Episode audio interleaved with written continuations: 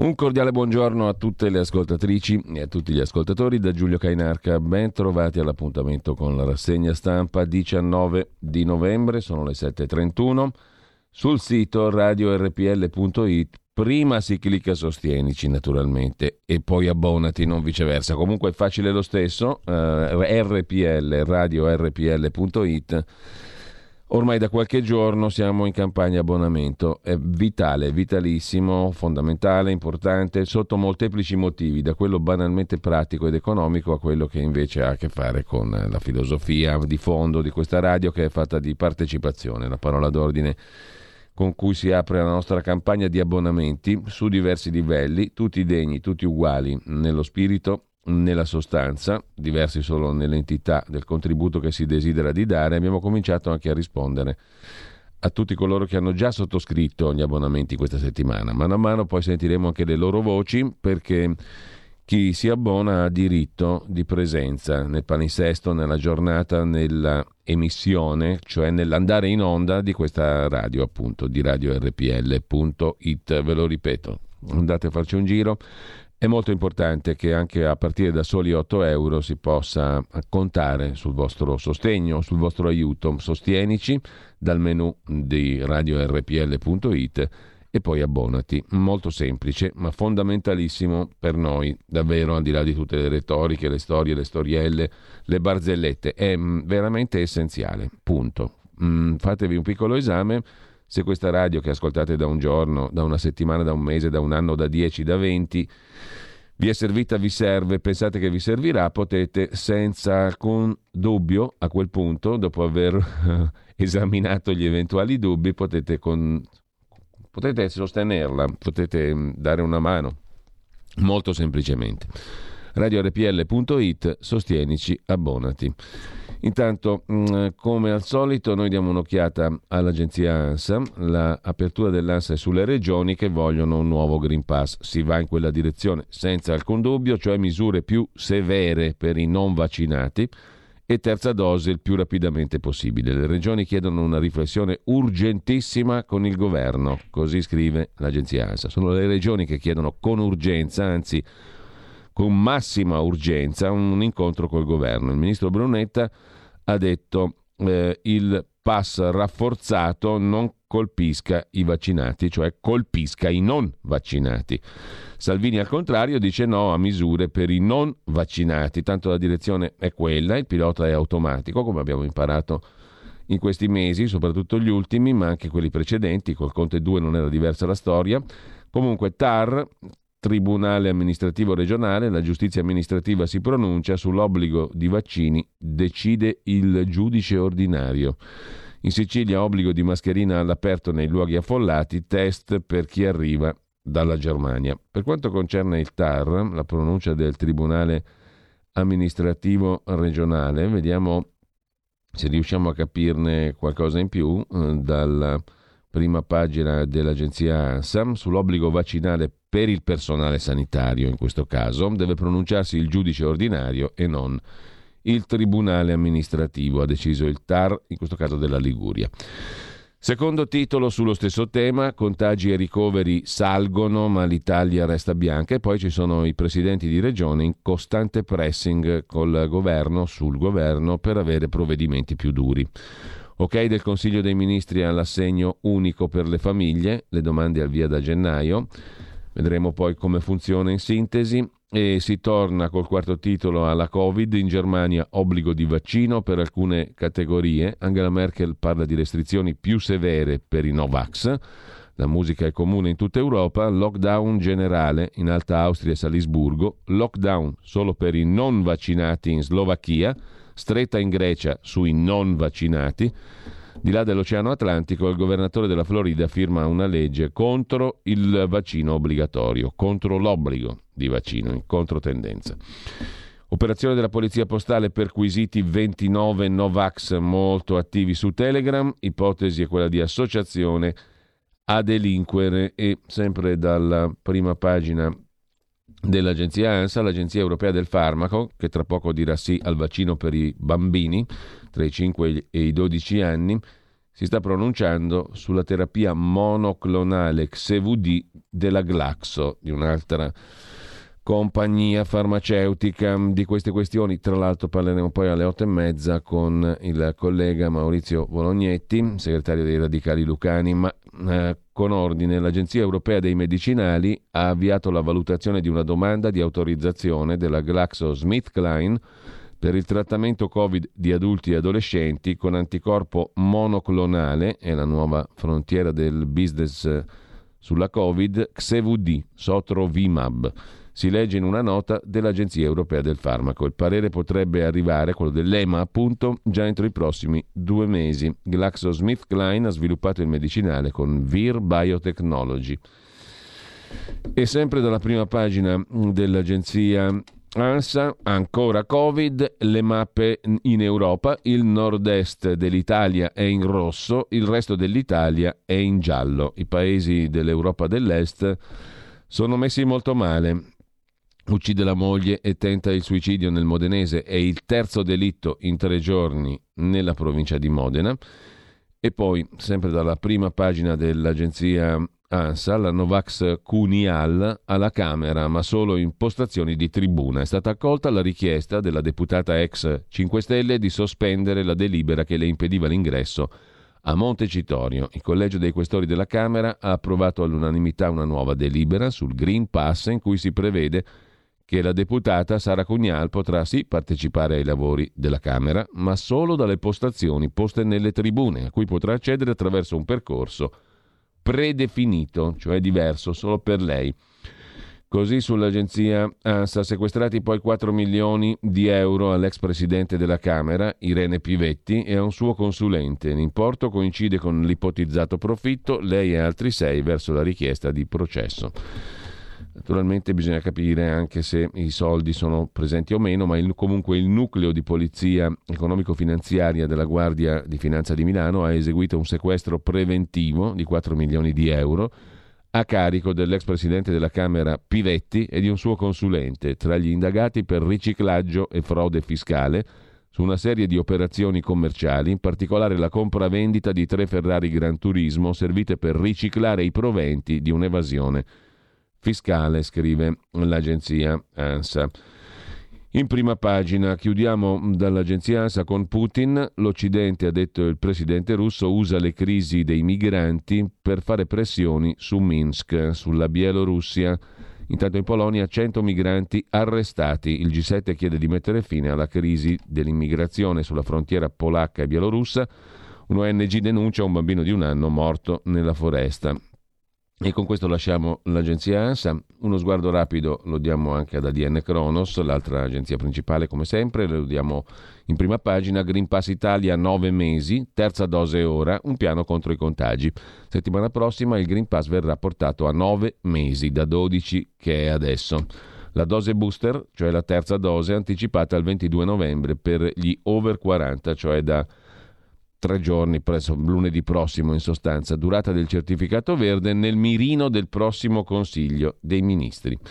Con questo lasciamo la prima pagina dell'agenzia ADN Kronos, andiamo a vedere al volo i quotidiani di oggi, le prime pagine, poi sono diversi articoli degni di nota. Il Corriere della Sera apre con questa questione cioè appunto eh, la riduzione dei tempi di durata del Green Pass, 9 mesi, e limiti ai Novax, riduzione della validità del Green Pass a 9 mesi, regole più severe per chi decide di non vaccinarsi. Il decreto introdurrà l'obbligo di richiamo per il personale sanitario e i lavoratori delle residenze per anziani e potrebbe essere approvato già la prossima settimana, quindi Green Pass a 9 mesi e regole severe per i non vaccinati per decreto la prossima settimana. Il ministro della Salute Speranza ha detto che la situazione sta peggiorando, non si può stare fermi. Di fronte a questo quadro è inevitabile che i non vaccinati paghino di più di chi ha invece scelto di immunizzarsi, ha detto Speranza. Cresce la preoccupazione in Germania dove si dice che sarà un Natale terribile. Federico Fubini, vice direttore del Corriere, interpella su queste questioni una persona terza, assolutamente avulsa da qualsiasi interesse, vale a dire Ornella Barra, cofondatrice del colosso farmaceutico World Alliance VBA. Ora l'Italia è un modello contro il Covid, la Covid si dice. Comunque sull'obbligo di vaccinarsi adesso non ci sono più alibi, dice Ornella Barra, cofondatrice appunto del colosso WBA. Ora l'Italia è diventata un modello da seguire. Dopo 37 milioni di inoculazioni non c'è stato un solo caso problematico, nemmeno uno, ma neanche mezzo, dice la cofondatrice del colosso farmaceutico, appunto World Boots Alliance. Mentre Roberto Saviano si occupa di un tema veramente interessante, i boss e il tabù del sesso. Quelli che avevano le amanti venivano puniti. Attenti al metodo Ambrogio, invece ammonisce Paolo Mieli. Sulla questione della presidenza della Repubblica non si vuole candidare nessuno, come fece appunto Sant'Ambrogio, diventò santo dopo, il quale mm, voleva scappare da Milano, fu riportato dalla sua mula indietro e diventò appunto il vescovo di Milano. Non voleva candidarsi, anche qui non vuole candidarsi nessuno alla presidenza della Repubblica, non è un bel metodo, scrive Paolo Mieli, non è un metodo democratico. A centropagina la foto del Corriere del Giorno è quella di Irene Pivetti, ma soprattutto di una delle tre Ferrari, sequestro da 3 milioni e mezzo 4, dice l'ANSA, per l'ex presidente della Camera, la leghista è a suo tempo Irene Pivetti, poi passata a diversi partiti, ad ogni modo è stata accusata di frode fiscale e autoriciclaggio. Nel mirino dei pubblici ministeri un acquisto simulato di una scuderia con tre Ferrari. Spiegherò tutto, si difende Irene Pivetti. Al Senato invece il governo va sotto sul decreto capienze in due occasioni, in due voti. I renziani votano col centrodestra e il PD chiede un chiarimento. Battuto il governo, bufera al Senato.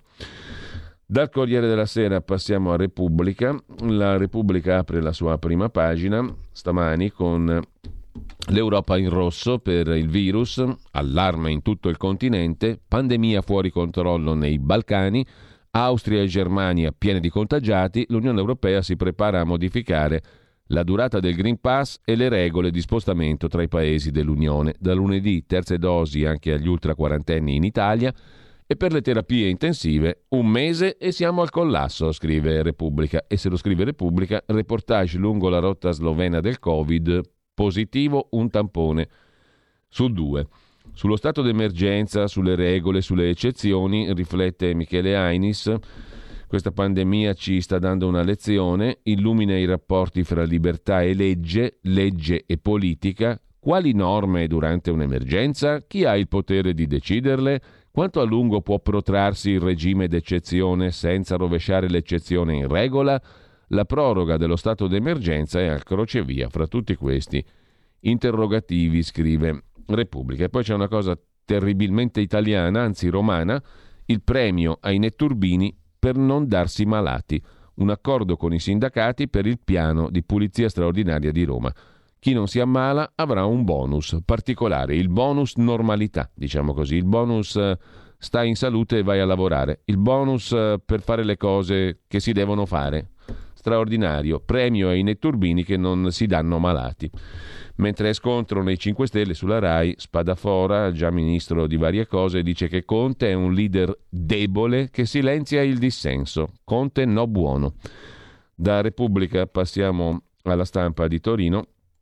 Andiamo subito il titolo d'apertura del quotidiano diretto da Massimo Giannini. Il titolo d'apertura è dedicato col virgolettato al governo che apre alle regioni. Sono le regioni che chiedono regole più dure e il governo cosa risponde? Subito un super Green Pass alle regioni che chiedono un super Green Pass che lasci più liberi i vaccinati e i guariti, giammai i tamponati.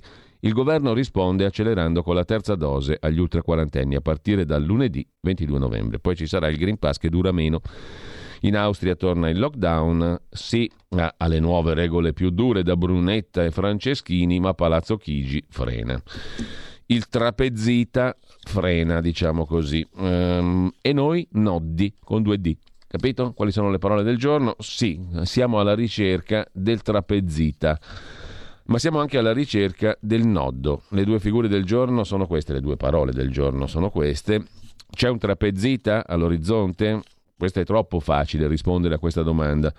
Quanti nodi ci sono in circolazione? Non nodi che vengono al pettine, eh? nodi con due D. Il nodo. Chi sarà mai questa figura? Il nodo nella quale qualsiasi cittadino forse si può identificare, chi più chi meno.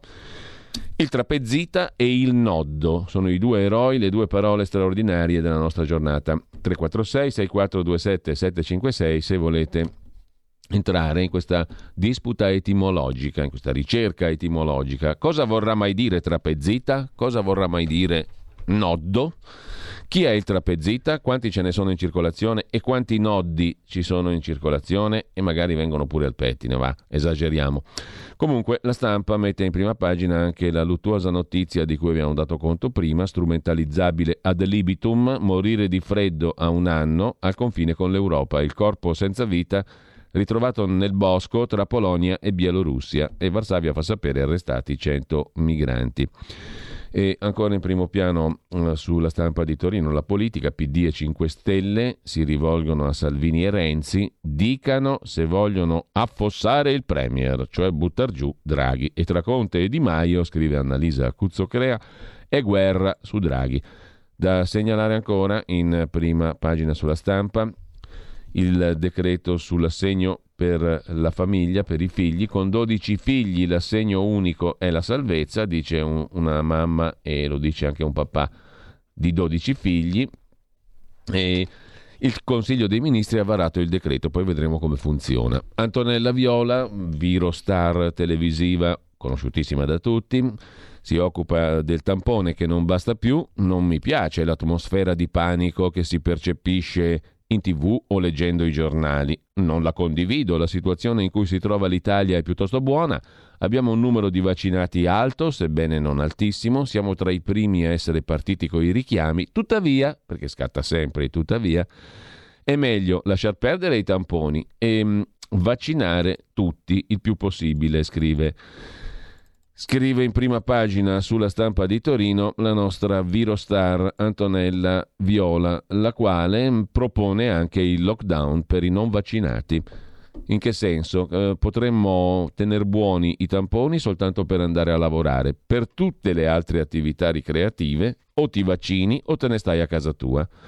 Lockdown per i non vaccinati, dice apertamente Antonella Viola sulla stampa di Torino. Dalla stampa passiamo alla verità di Maurizio Belpietro che apre la sua prima pagina col commento del direttore Belpietro sulle parole, poi leggeremo l'intervista sul Fatto Quotidiano del professor Andrea Crisanti, il quale va un po' controcorrente. I dati della realtà non scalfiscono comunque i talebani del Green Pass, perché più sbagliano, titola in apertura la verità, più alzano il tiro professor Crisanti ha spiazzato i giornalisti di regime che gli hanno eretto un piedistallo nei talk show. Crisanti dice che è assurda questa caccia alle streghe sui Novax. E ancora, non devono essere la foglia di fico, i Novax, per coprire errori di strategia. Il siero da solo non basta. In Irlanda 93% di vaccinati, ma record mondiale di contagi, dice il professor Crisanti. E quello che sosteniamo da settimane adesso linceranno anche lui, scrive Maurizio Belpietro. Ai talebani del Green Pass che vogliono chiudere in casa chi non si è vaccinato, la scienza piace solo quando dice le cose che piacciono a loro. Quando parla qualcuno titolato a farlo ma dice cose non gradite, la miglior cosa è che possa essere silenziato, la peggiore trucidato, sbertucciato. È successo a Peter Doshi, docente di farmacologia dell'Università del Maryland, redattore del British Medical Journal, che durante un convegno si è permesso di criticare la teoria dell'epidemia di non vaccinati Prima hanno provato a demolire le sue tesi, poi hanno rimosso il suo intervento perché aveva iniziato a circolare in rete, scrive Belpietro. Gli esempi di censura molteplici e l'autocensura. Un esperto che in privato dice una cosa, in pubblico un'altra. Il clima caccia alle streghe, anzi stregoni, perché chiunque si permetta di obiettare alla proposta di mettere ai domiciliari chi non è vaccinato è considerato appunto uno stregone. Cosa succederà ad Andrea Crisanti, microbiologo, Università di Padova e mm, dell'Imperial College di Londra? Da quando è arrivata la pandemia è diventato una star della TV. I talk show se lo contendono. A differenza di molti colleghi, burioni in testa, Crisanti è tra i pochi a non aver sottovalutato il virus fin dai primi giorni. Avò Euganeo. In accordo con la regione guidata da Zaia, isolò la zona, testa a tappeto, senza perdere tempo. Altri luminari se la prendevano comoda e sostenevano che i tamponi fossero utili solo in chi avesse sintomi. Crisanti mise in pratica ciò che aveva appreso a Londra.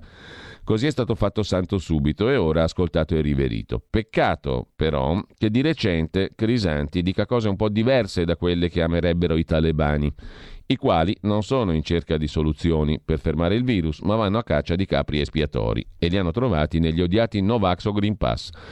Sentite quel che ha detto Crisanti ieri durante la trasmissione L'aria che tira sulla 7.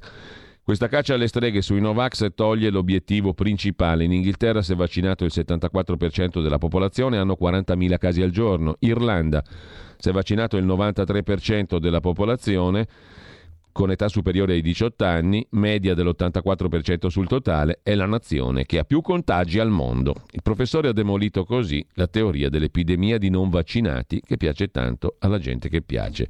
I Novax alibi del governo, anche il virologo ora ammette quello che noi scriviamo da settimane. La caccia ai renitenti è inutile, eppure i vaccinati si infettano.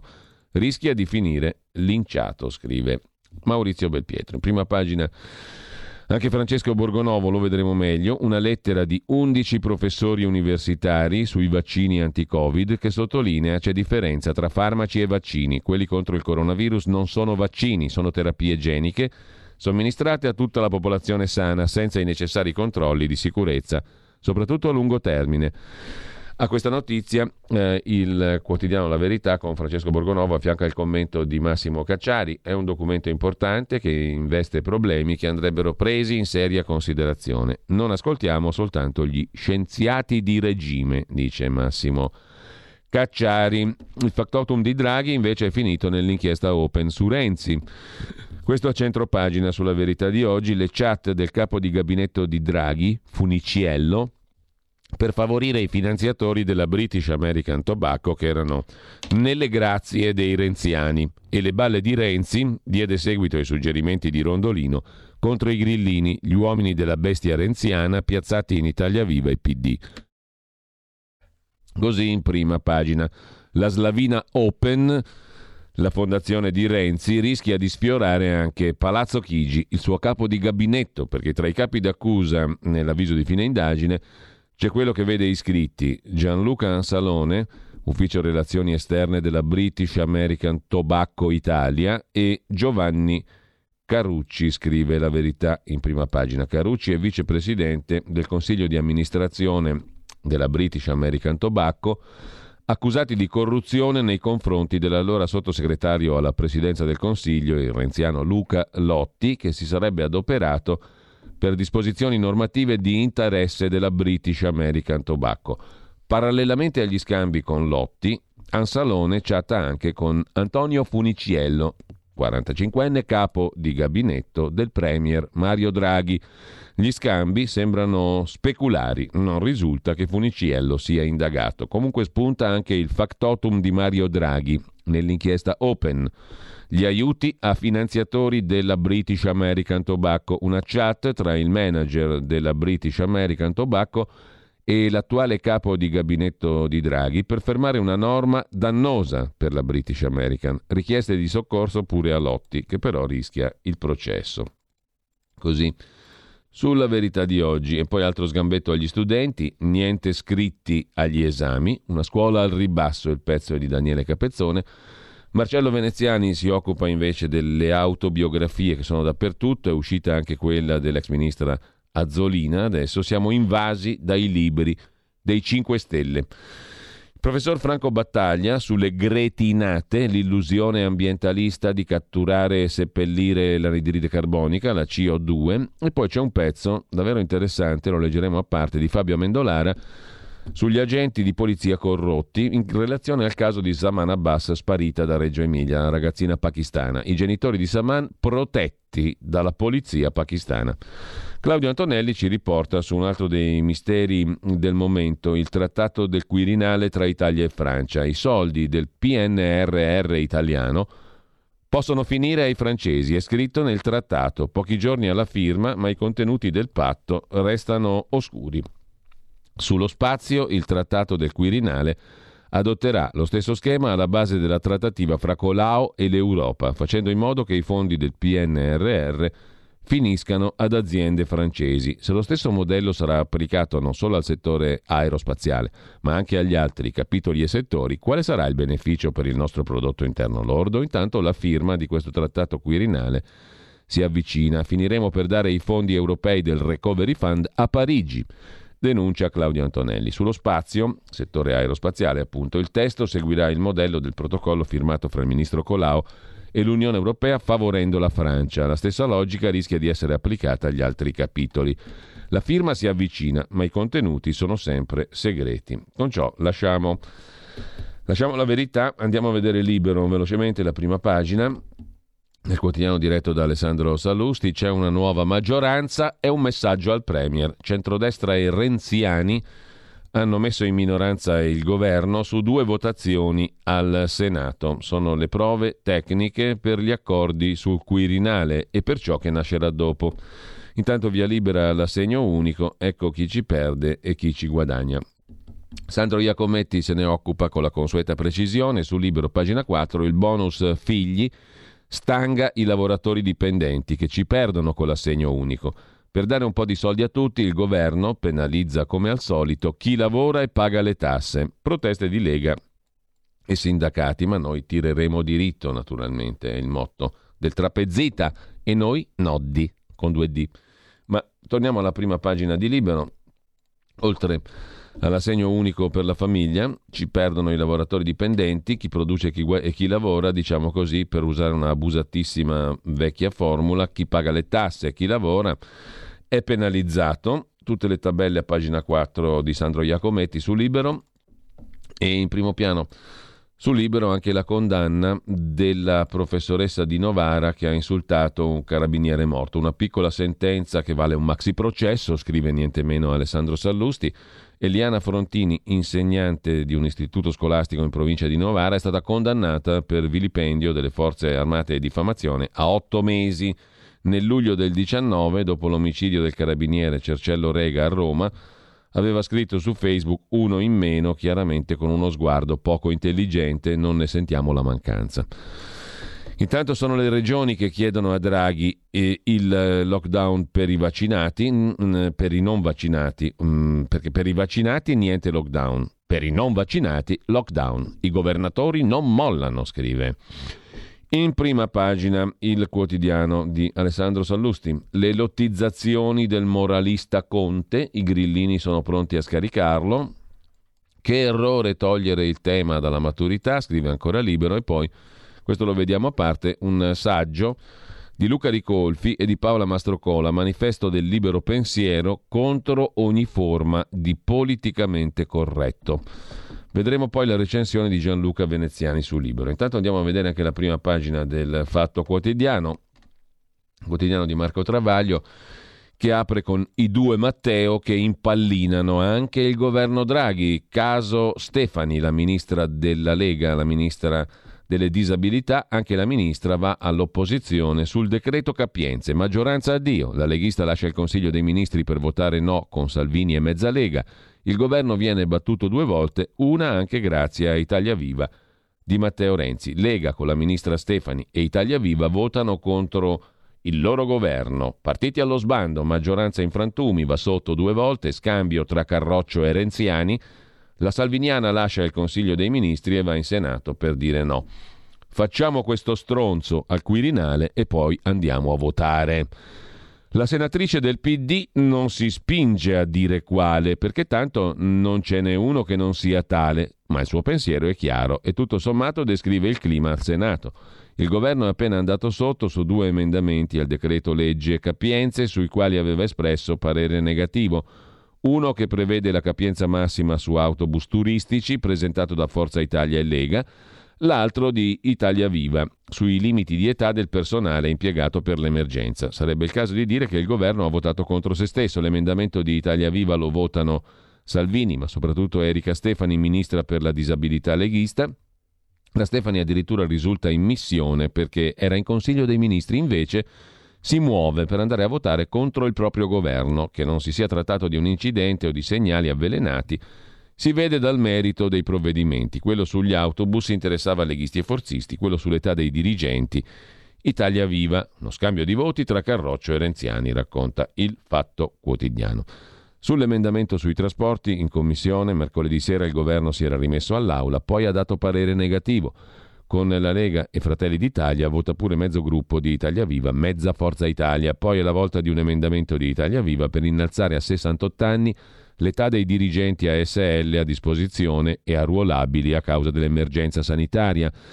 In commissione la modifica aveva avuto parere contrario della pubblica amministrazione di Brunetta. La mancata motivazione pesa, perché non era motivata dall'opposizione, a favore votano Fratelli d'Italia Lega e ancora mezza Italia Viva e mezza Forza Italia e poi tre del gruppo Autonomie 9 del Misto. Mi era stato detto che ci sarebbe stato parere favorevole, dice il presentatore dell'emendamento renziano, ma non mi stupisce che poi il parere sia cambiato. Insomma, in frantumi la maggioranza. Quanto al facciamo questo stronzo al Quirinale e poi andiamo a votare, detto da una senatrice del PD, questo apre il pezzo di cronaca.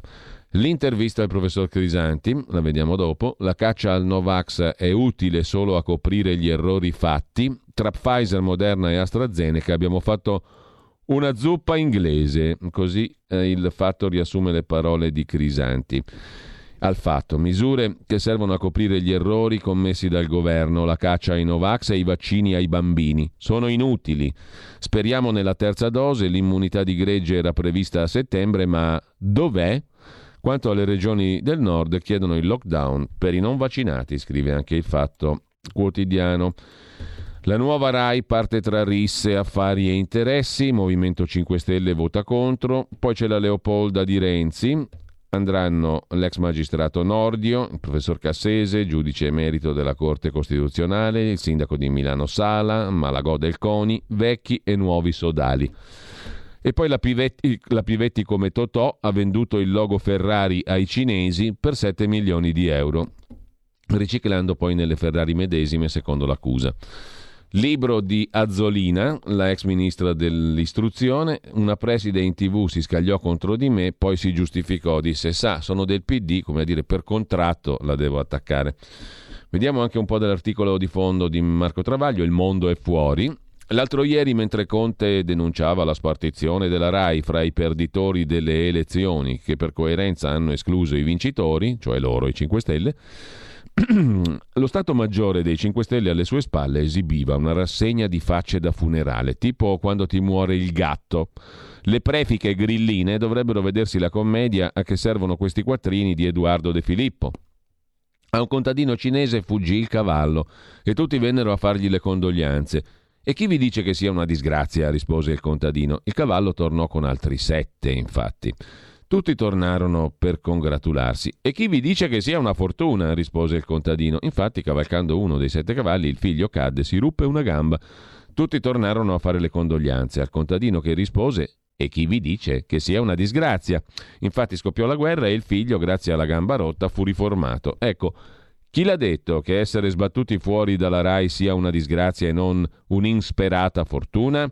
Le intenzioni di Draghi le conosciamo, scrive Travaglio, dare a Conte e a 11 milioni di elettori un altro schiaffo che il Premier può permettersi grazie al filo diretto coi governisti a oltranza. Grillo e Di Maio, insomma, Grillo e Di Maio cattivi, scrive Travaglio. Conte, buono. Un'operazione di regime che taglia fuori da TG e GR il partito di maggioranza relativa, dopo aver escluso dal Consiglio di amministrazione l'unico partito di opposizione, Fratelli d'Italia ma è tutto nella logica della vecchia politica di cui Draghi è maestro da quando portava i calzoncini corti. Chi è fuori dalla RAI muore. Era così quando il servizio pubblico era servizio ed era pubblico. Oggi è una via di mezzo fra postribolo, ospizio, manicomio e barzelletta. Più ne stai lontano, più vinci. Uno dei pochi programmi di informazione credibili rimasti report. I politici deve inseguirli per inchiodarli alle loro responsabilità. La Lega delle Origini, quella vera di Bossi, cioè quella che non c'è più, e il Movimento 5 Stelle sfondarono anche perché avevano tutta la RAI contro. Oggi le ospitate in RAI servono alle salme tipo Bin Rignan, Renzi, ad allontanare un po' le esequie, non a chi vuole e può vincere fra la gente normale, che ormai si ritrova in luoghi meno malfamati, cioè i social e le piazze. Nei loro primi nove anni i 5 Stelle hanno imparato l'opposizione, riprendano a farla, conclude il direttore del Fatto Quotidiano Marco Travaglio. Diano battaglia per il loro disegno di legge di riforma della RAI, facciano le pulci a chi gestisce i soldi del canone, chiedano le carte degli appalti esterni, denuncino sprechi e marchette. Muovano il culo per tornare in piazza, conclude Travaglio. Lì giocano in casa, grazie a un leader che, unico insieme alla Meloni, quando esce di casa viene ascoltato e applaudito, cioè Giuseppi. E chi vi dice che sia una disgrazia aver perso la RAI? Lasciamo anche il uh, fatto quotidiano, vediamo il tempo di Roma, il tempo di Franco Bechis, che apre con una chiacchierata dello stesso Bechis, il direttore, con il sottosegretario Pierpaolo Sileri, il sottosegretario alla salute di Speranza. Non vi chiudiamo a casa, è la promessa del buon Sileri, che esclude un altro lockdown per i non vaccinati e tanto più per i vaccinati, perché non siamo come l'Austria. Sileri Dixit, nessuno sarà chiuso in casa. Sileri spiega perché siamo diversi da Austria e Germania e la zona rossa da noi è impossibile. Solo per i non vaccinati le restrizioni non avrebbero senso, tanto più per i vaccinati, ma vanno fatte le terze dosi. Anche quel 20% su cui il vaccino ha meno efficacia contro la variante Delta è comunque una protezione, che però si esaurisce prima. Non tutta l'Italia è uguale, bisogna spingere a vaccinarsi in quelle aree del paese in cui la percentuale dei vaccinati è più bassa di altre come ad Aprilia. Però attenzione, nessuno sarà chiuso in casa, se lo dice Sileri. Si occupa del trattato del Quirinale fra Italia e Francia, Francesco Storace, trattato segreto per avere un po' di Italia. Macron naturalmente eh, firma il trattato segreto per comprarsela lui un po' di Italia, scrive Storace. Mentre dopo sei mesi crolla la difesa vaccinale. Questo è una bellissima notizia di cui si occupa Dario Martini. Trascorsi 180 giorni dalla seconda dose del vaccino, la protezione diventa addirittura più bassa di chi ha fatto una sola dose. C'è di tutto ormai nel mercato delle false notizie o vere o chi lo sa più. Dopo sei mesi la probabilità di essere ricoverati è quattro volte più alta, tre volte più alta quella di morire. Niente male. Il ministro Speranza, nomen omen fin dall'inizio, anticipiamo a lunedì, dice il ministro, la campagna delle terze dosi ai cittadini nelle fasce di età fra 40 e 59 anni. Dopo sei mesi dalla seconda vaccinazione tu hai più probabilità di essere ricoverato quattro volte che non rispetto alla prima dose, tre volte in più quella di morire. Ma niente male, veramente interessante la notizia. Lasciamo con ciò anche il tempo di Roma e andiamo a vedere Avvenire, il quotidiano della conferenza episcopale italiana che apre con un tema diverso dagli altri, l'azzardo nascosto, il business delle poco note scommesse tra privati non statali che vale ormai più di 2 miliardi all'anno, scrive Maurizio Fiasco. Tornano a farsi sentire le lobby delle attività connesse alle puntate legali ma dannose per la società. C'è forte rischio di riciclaggio, allo Stato biscazziere va meno di un millesimo dei ricavi. L'analisi a pagina 3 ma anticipata in prima pagina in apertura.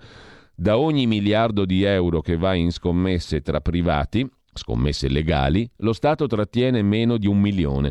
Sembrerebbe una notizia scoop, ma non proviene da giornalismo investigativo, ma da una lettura delle statistiche sui giochi d'azzardo si può nasconderne il rilievo al Parlamento e all'opinione pubblica, ebbene, in mezzo alle molte strade di accesso al regno della sorte industrializzata, ce n'è una che consegna allo Stato, che si fa biscazziere, minuscole briciole. Parliamo del business che si forma per l'appunto nelle cosiddette scommesse tra privati, denominate betting exchange, e regolate però da concessione pubblica, quindi scommesse legali. Ebbene, il business delle poco note scommesse tra privati vale più di 2 miliardi di euro e lo Stato ci guadagna pochissimo, ci fa sopra un'entrata che è una mancia, boom di scommesse tra privati, allo Stato appunto solo una mancia, lo scandalo nascosto del betting exchange, un azzardo legale in cui chiunque può lanciare un'offerta e fare da banco. 2,2 miliardi in gioco, il Tesoro incassa lo 0,97 per mille. E questo è l'argomento diverso dalle altre prime pagine con cui Avvenire apre la sua di prima pagina. In primo piano anche la stretta Covid, l'aumento dei contagi impone una risposta, ma nessun lockdown per i non vaccinati è alle viste, e men che meno l'adozione dell'obbligo vaccinale, scrive Avvenire. Non c'è da attendersi nessuna retrocessione in giallo di regioni, e la stessa riduzione da un anno a nove mesi della validità del Green Pass, che invece è un'ipotesi confermata, potrebbe slittare di una settimana. Il tema diventa l'accelerazione sulla terza dose. C'è poi un'inchiesta su avvenire in prima pagina perché le nuove generazioni sono sempre più sole.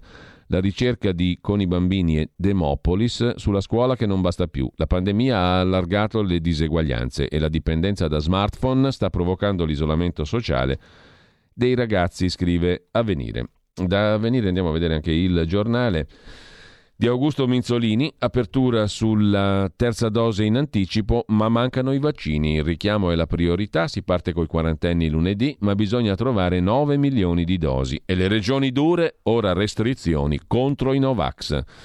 Il bonus per i figli beffa il ceto medio, scrive anche il giornale, come abbiamo visto su Libero, e è caos sulla manovra di bilancio, reddito, IVA e pensioni. Prime crepe al Senato, ingovernabile, il governo va sotto, Italia Viva vota con il centrodestra i 5 Stelle litigano col PD. Si incrina l'unità nazionale, sul Quirinale e sulla manovra di bilancio, asse Lega Forza Italia, scrive il giornale, che poi recensisce in prima pagina con Fabrizio Boschi il libro di Zaia, il Veneto del popolo in trincea contro il virus. Così Fabrizio Boschi definisce il presidente della regione Veneto e poi Luca Fazzo si occupa di Irene Pivetti, la triste parabola dalla presidenza della Camera ai sequestri. Beppe Grillo è tornato a fare la proposta, si lavori quattro giorni a settimana, lavorare meno, lavorare tutti. Stefano Zurlo recensisce una biografia di Don Verzé, fondatore del San Raffaele, la vedremo dopo. E intanto litigano sullo sport Giovanni Malagò, presidente del CONI, e la sottosegretaria Valentina Vezzali. Così sul giornale questi gli argomenti principali. Dal giornale passiamo alla prima pagina del foglio di Giuliano Ferrara e di Claudio Cerasa. Vediamo cosa ci racconta il foglio. Fucili a tracolla, fendenti di spada, così gli spot politici dei peones repubblicani americani tendono verso la propaganda di Hezbollah. Quanto sono truci i repubblicani americani lo racconta Daniele Raineri nell'articolo principale sotto la testata. Tra le altre questioni, la maggioranza che sbanda e mette a rischio la manovra. Mario, c'è un problema, ammonisce il foglio. Movimento 5 Stelle scatenato, il ministro D'Inca chiede un vertice a Draghi dopo gli inciampi della maggioranza al Senato mentre Lilli Gruber e Mario Giordano sono gemelli televisivi. L'unica differenza tra i due è che lui non finge di fare il giornalista serio. Insomma, sono due pagliacci tutte e due. Mentre Lilli Gruber, come sapete, in un incontro pubblico ha parodiato la vocina di Mario Giordano. Fosse successo il contrario, hanno detto tutti, ti immagini che scandalo. Mm, in primo piano ancora sul foglio ha vinto Orban, lungo il confine con la Bielorussia è venuta fuori la politica migratoria dell'Unione Europea. Parla Gerald Knaus, architetto dell'accordo sull'immigrazione con la Turchia in Germania e molto duro con la strategia che l'Unione Europea ha messo in pratica in questi giorni. In primo piano poi ancora sul foglio di oggi, come l'Austria no, si offra piuttosto copertura sulle reazioni avverse al vaccino, dice un esponente di Fratelli d'Italia, il governatore dell'Abruzzo Marco Marsiglio. Insomma, non tutti sono per il modello austriaco. È un modello negativo, dice il presidente dell'Abruzzo al foglio. Vedremo anche quello delle Marche intervistato che ha la stessa opinione. Chiudiamo con l'Andreas Version, il commento di Giuliano Ferrara. Intanto, fine di un'Italia commissariata, l'urgenza di Draghi al Quirinale e mm, sovranisti chic. Uh, un opuscolo di Lodovico Festa e Giulio Sapelli, sono loro due i sovranisti chic, titolari del più intelligente pensiero della nazionalità, opposto al modesto pensiero unico della globalizzazione, mostra le due facce di Mario Draghi. Draghi o il caos è il titolo del libro di Lodovico Festa e Giulio Sappelli, edito da, edito da Guerini e Associati.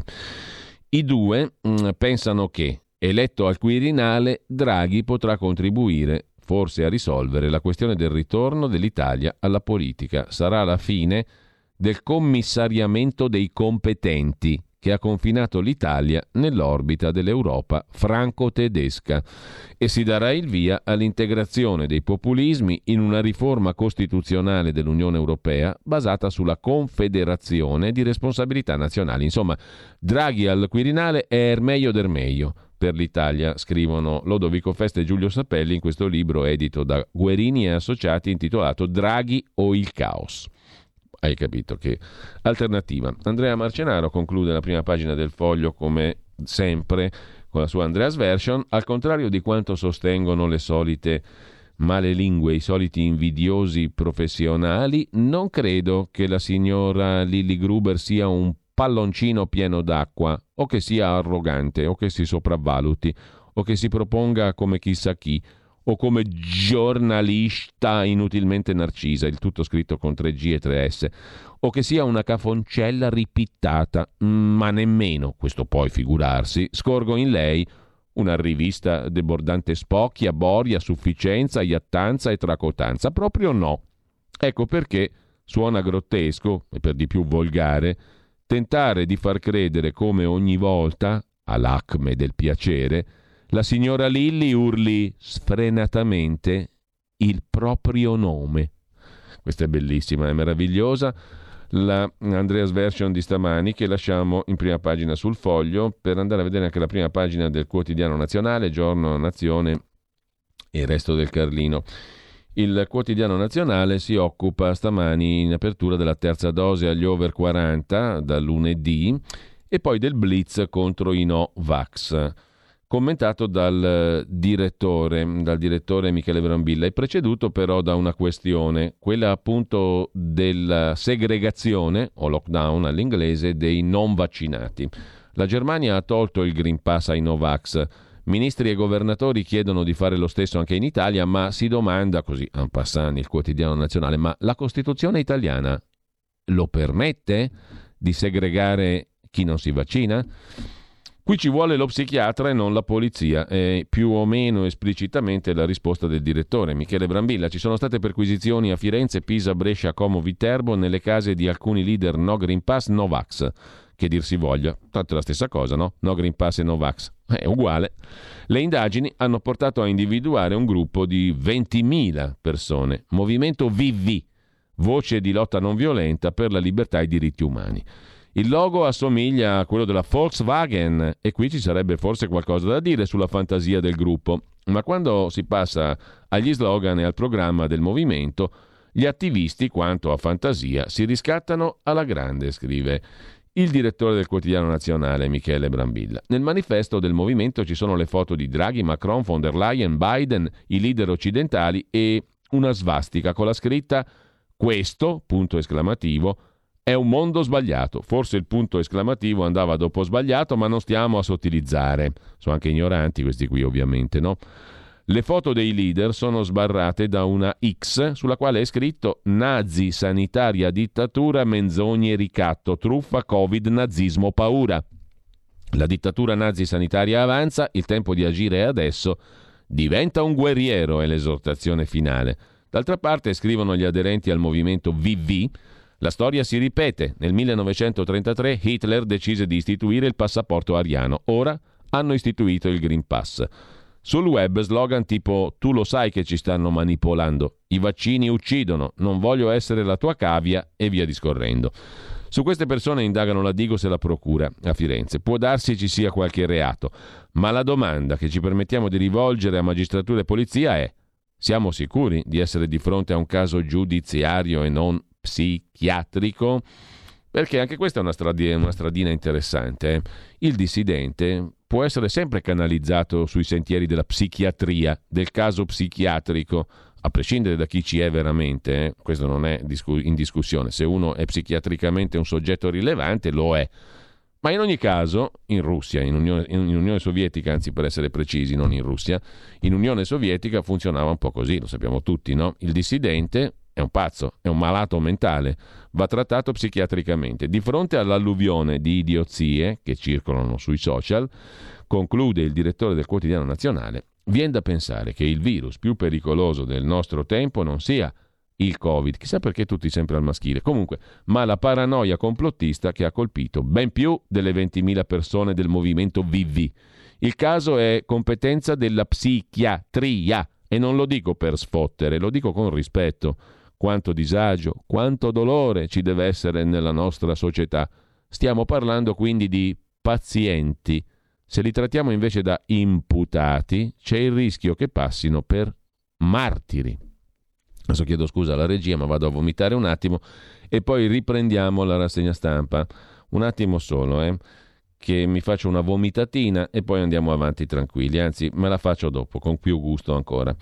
Intanto, oh, scusate, eh, è un giudizio personalissimo naturalmente, ma quando uno scrive si espone ai giudizi naturalmente, di tutti, me compreso che sono un, pirla qualunque, diciamo così, esattamente un nodo, anzi per essere preciso io mi sento in questo momento più che mai un nodo, lontanissimo dal trapezzita. Avete scoperto naturalmente chi sono il nodo e il trapezzita. Cos'è che ci manca ancora da vedere? Avvenire visto, Corriere visto, Fatto Quotidiano visto, Foglio prima pagina visto, Il Giornale visto, Il Giorno visto, Il Mattino di Napoli. Messaggero nulla di rilevante, NDR che non è nota della redazione, ma comunque il mattino apre la prima pagina con Campania, mille nuovi contagi e poi il Green Pass ridotto a nove mesi, questo l'abbiamo già capito. Ma c'è anche di spalla la storia di un baby pusher, spacciatore di droga, su e giù per Posillipo come un flipper, con la cocaina naturalmente. Oggi spero di trovare una strada diversa, magari lontano da Napoli, anche se ho sempre l'incubo di ricadere nel circuito, perché dice al mattino questo spacciatore baby con la cocaina si guadagna bene, il mercato è in crescita e anche se hai un ruolo marginale porti a casa soldi che te li sogni alla mia età. La storia di un diciottenne da qualche mese finito sotto inchiesta come pusher di una piazza di spaccio a Napoli.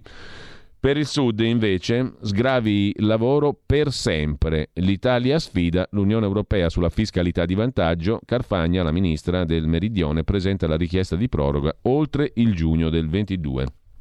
Il Mezzogiorno potrebbe recuperare posti di lavoro persi se la misura diventasse stabile, ha detto la ministra del Sud Mara Carfagna a Bruxelles. Per avviare la trattativa con l'Europa per rendere stabile che cosa? La decontribuzione Sud, cioè la misura che incide sul 30% del costo del lavoro in quota INPS, il cui impatto sull'economia meridionale è stato a dir poco positivo. Sgravi lavoro per sempre, per sempre la decontribuzione Sud. Con ciò lasciamo anche il mattino di Napoli. Eh, direi che abbiamo visto quasi tut- cioè, tutte le prime pagine della nostra edicola digitale. Ci manca da vedere ancora, andiamo su giornalone.it che ci fa vedere le prime pagine, appunto. Il sole 24 ore, assegno unico per 11 milioni di figli. E poi stop al dumping cinese nella fibra ottica, dice l'amministratore di Prismian Valerio Battista le correzioni al patent box per chi reinveste in eh, opere dell'ingegno software e via dicendo e Bruxelles proroga fino a giugno gli aiuti di Stato anti-Covid. Questo sul eh, sole 24 ore. Andiamo a vedere anche il riformista di Piero Sansonetti. Europa, tu hai tradito Cristo, il J'accuse del Vaticano sui migranti, muri, filo spinato, civiltà. C'è poi il nuovo procuratore capo di Roma, lo vuoi? Finisce l'era Pignatone? Forse, e poi una denuncia, cieco, diabetico, 88enne, lo hanno messo in cella, non ha ancora una condanna definitiva.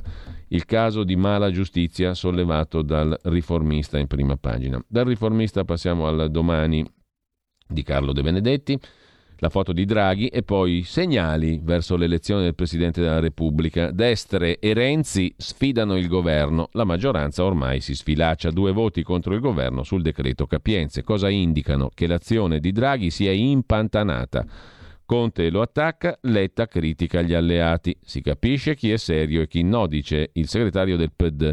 Il ministro del lavoro Orlando, anche lui del PD, si preoccupa, scrive il domani. Dal domani passiamo a dare un'occhiata anche al manifesto. Se questo è un bambino, aveva solo un anno, scrive il quotidiano comunista.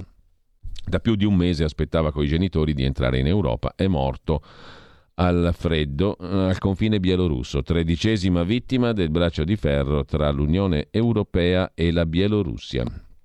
L'altro titolo invece ci porta sulla politica interna e sul Movimento 5 Stelle diviso alla guerra delle nomine, l'aventino televisivo di Conte, la diplomazia parallela di Di Maio che smentisce ogni interferenza, scrive il quotidiano comunista. Adesso andiamo a vedere alcune delle notizie principali di oggi. Una delle notizie veramente emblematiche, diciamo così, è eh, Roma l'ultima carta giocata dall'amministrazione romana, un bonus ai netturbini se non si ammalano. Pensate se la misura fosse estesa a tutti i lavoratori e quelli che hanno ancora il lavoro in Italia, dipendenti. Se non ti ammali ti do il bonus, se non ti metti in malattia. L'AMA, l'agenzia per, la munici- per i rifiuti, eh, l'agenzia municipale dei rifiuti romana, stanzia 3 milioni di euro per uscire dall'emergenza rifiuti. Con l'accordo dei sindacati spunta anche il premio contro l'assenteismo, cioè se non ti ammali ti do il premio.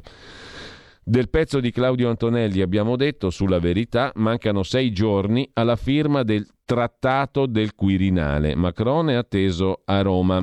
L'obiettivo? Creare una struttura bilaterale Italia-Francia che cristallizzi i rapporti tra i due paesi indipendentemente dai futuri governi. Per questo dovrebbe esserci un'attenzione altissima e invece la stampa dorme fingersi morti per riemergere solo a cose fatte, forse per non danneggiare la manovra. Corre l'obbligo invece di segnalare i pericoli e i capitoli aperti. Il capitolo 2 e il capitolo 7 si riferiscono alla difesa e allo spazio. Se ne sa molto poco, l'industria della difesa non è stata formalmente coinvolta, nessun tavolo, ma il tema è delicato e soprattutto il pericolo che denuncia la verità è questo. In pratica il pericolo è quello di dare i fondi addirittura che arriveranno dall'Europa a Parigi. La stessa logica, se applicata anche agli altri capitoli, è, insomma, è una fregatura. Eh, c'è un'interrogazione del leghista Borghi Aquilini sull'approvazione dell'accordo, un'interrogazione alla Presidenza del Consiglio e al Ministero Affari Esteri per chiedere se risponda al vero che Italia e Francia stiano per firmare il trattato del Quirinale e come sia possibile che il Parlamento non sia stato informato neanche minimamente. Inoltre Borghi ha aggiunto di voler sapere se il governo dispone di informazioni sul ruolo svolto nella trattativa dall'ex Presidente del Consiglio dei Ministri Gentiloni e in base a quale mandato? Perché fu Gentiloni nel 2018 a intavolare le trattative per arrivare a questo accordo, del quale si occupa anche Francesco Storace sul tempo. Ecco il clandestino Macron, il titolo del commento. Giovedì prossimo al Quirinale la firma del misterioso trattato tra il presidente francese e Draghi. Il Parlamento sa nulla, il rischio è farci annettere da Parigi e cedere asset strategici la denuncia della Lega di illustri economisti e di politologi, scrive ancora. Sul tempo Francesco Storace che mm, si occupa tra i pochissimi di questa questione. Giovedì prossimo a Roma arriva un clandestino francese. Lo riconosceremo da una borsa con su scritto Top Secret. È il presidente della Francia Macron che verrà a rifilarci, a firmare, il trattato del Quirinale. Misterioso documento che sarà firmato da lui e Draghi la cerimonia sarà al Quirinale. Il Parlamento ne sa nulla. Alcuni organi di stampa ospitano giaculatorie di economisti che lanciano allarmi. A Parigi sperano per loro che l'affare si realizzi.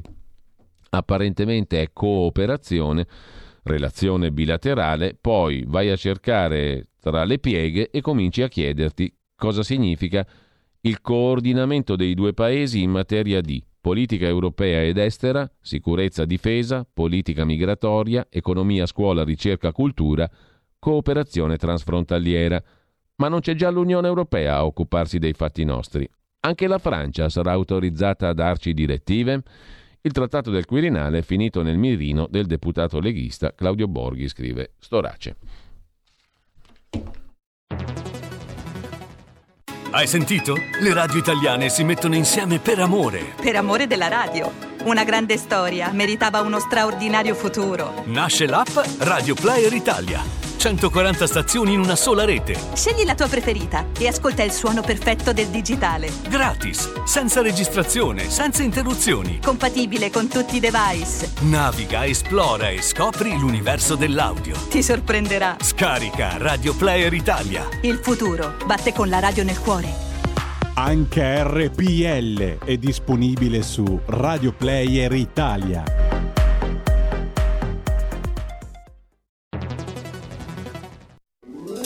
Stai ascoltando RPL. La tua voce libera, senza filtri né censura. La tua radio.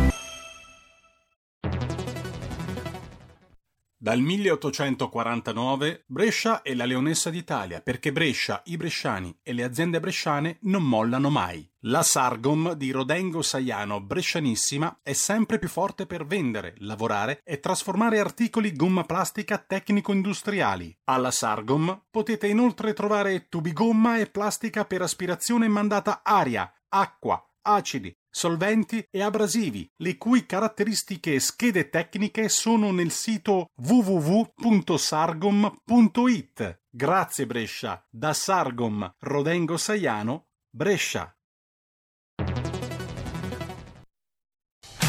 Porta con te ovunque RPL la tua radio. Scarica l'applicazione per smartphone o tablet dal tuo store o dal sito radiorpl.it. Cosa aspetti?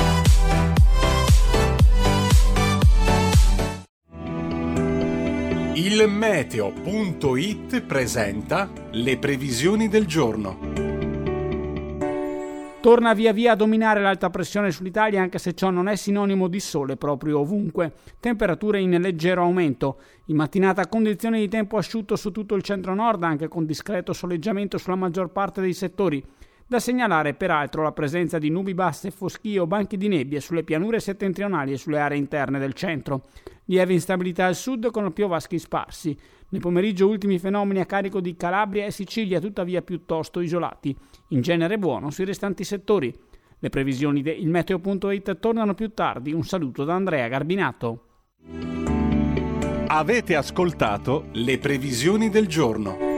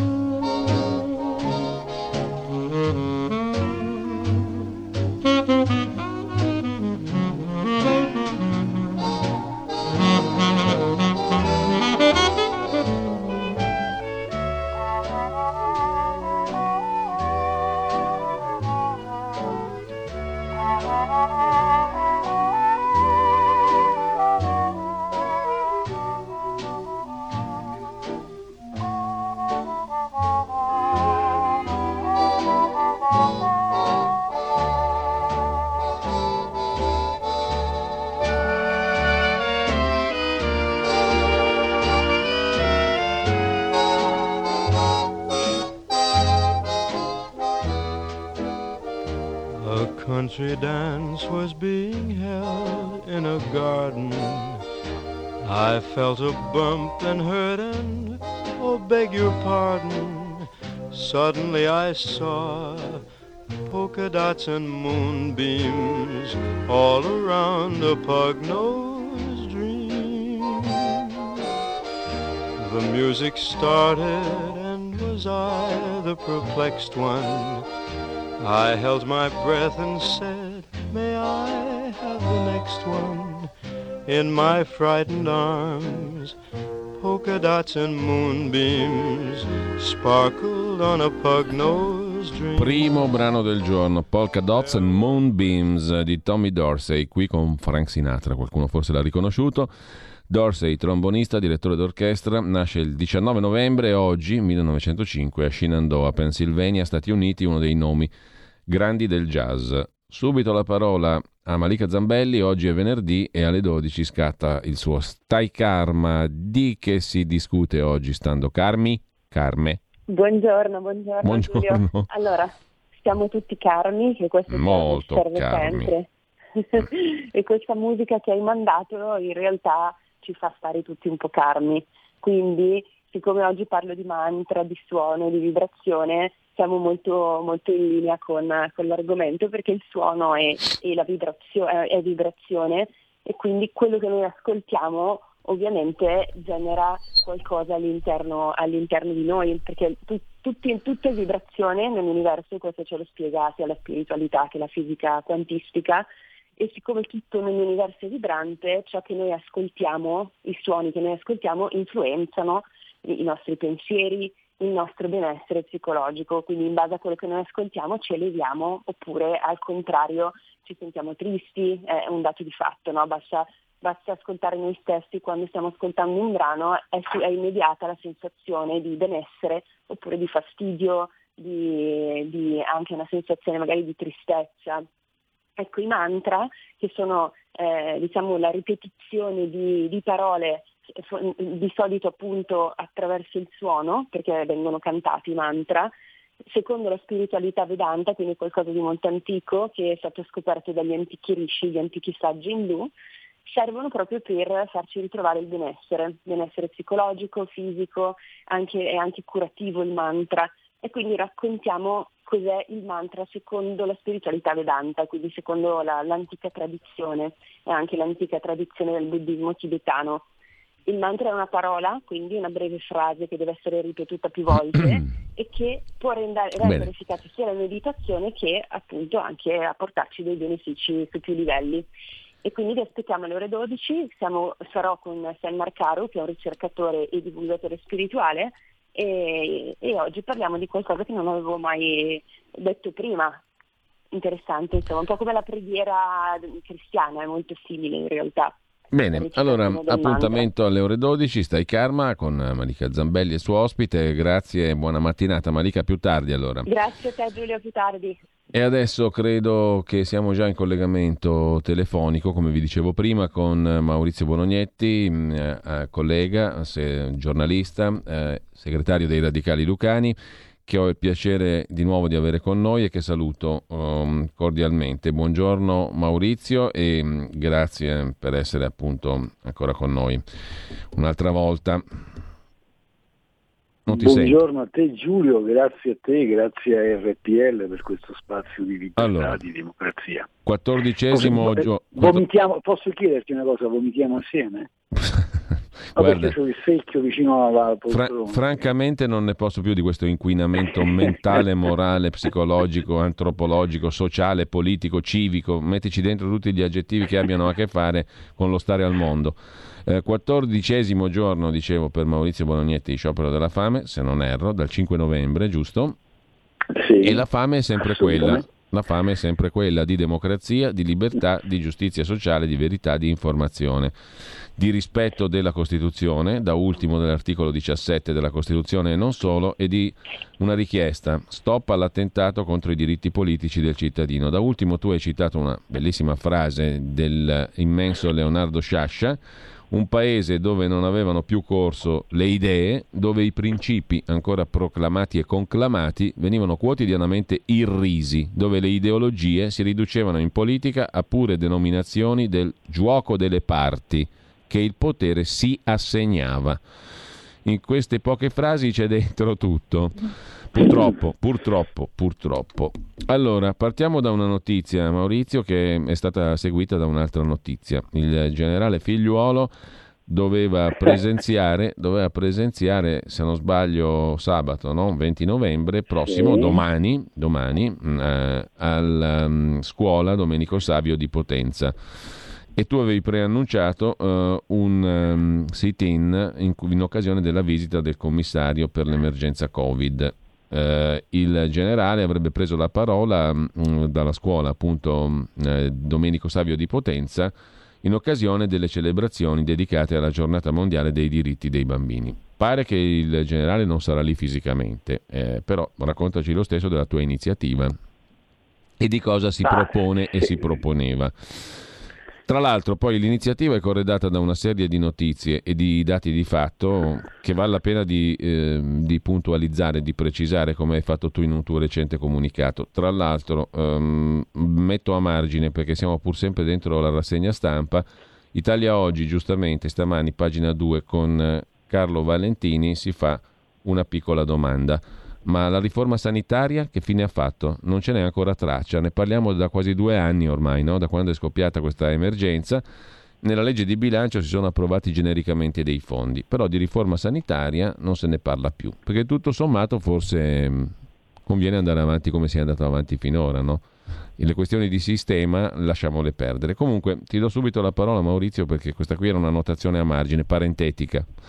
Prego Maurizio. No, hai fatto benissimo a farla questa annotazione a margine perché appunto eh, avevano promesso di mettere mano a quella che è una situazione un po' disastrosa del Servizio Sanitario Nazionale che hanno asfaltato nel corso degli anni, appunto di questo non se ne parla più, e tanto poi ci sono anche dei dati che raccontano di una sanità in buona sostanza negata, in particolare in alcune zone d'Italia, ma no, ma tant'è, parliamo solo, parliamo solo di vaccini, vaccinati, non vaccinati di lockdown e andiamo avanti così con questa che sta diventando anche un po', se vuoi per certi aspetti, una farsa. Ma per ciò che concerne il generale figliuolo, ma prendo atto che dovrò manifestare avendo a disposizione solo l'ologramma del generale figliuolo, sarà collegato in remoto, non sarà più presente una visita annunciata in pompa magna da un sito che si chiama Potenza News e non solo, con,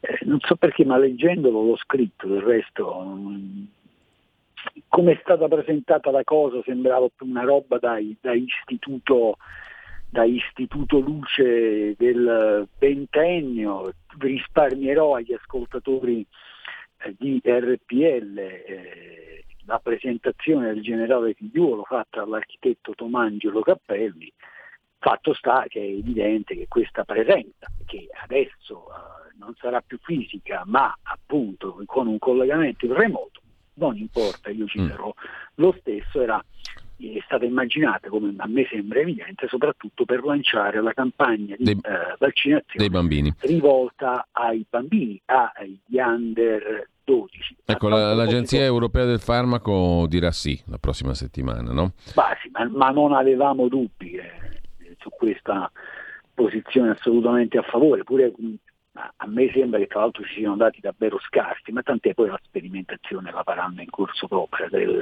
funzionerà così, però mm, davvero un minuto. Il 12 novembre, no, per capire a che livello di manipolazione siamo, il 12 novembre l'agenzia ADM Kronos eh, batte questa notizia rilanciando un intervento della Società Italiana di Pediatria. Mhm. Parentesi, Società Italiana di Pediatria i cui congressi eh, sono stati finanziati per carità legittimamente da tutte le più grandi aziende farmaceutiche del mondo, incluso la Pfizer. Eh, è bene saperlo però. Allora, Covid Italia, oltre 24.000 contagi bambini 6-10 anni in due mesi. Il taglio di, questo, di questa nota è chiaramente terroristico, finalizzato a innescare paure, timori. 24.000 contagi bambini 6-10 anni in due mesi? Eh beh, ma allora io vorrei chiedere a quelli della SIP, a quelli della DM Kronos, alla, a un po' a tutti, ma ce li avete presenti i dati dell'Istituto Superiore di Sanità? In 22 mesi, da 0 a 9 anni ci sono stati 287.517 casi SARS-CoV-2, dice il DSS, eh?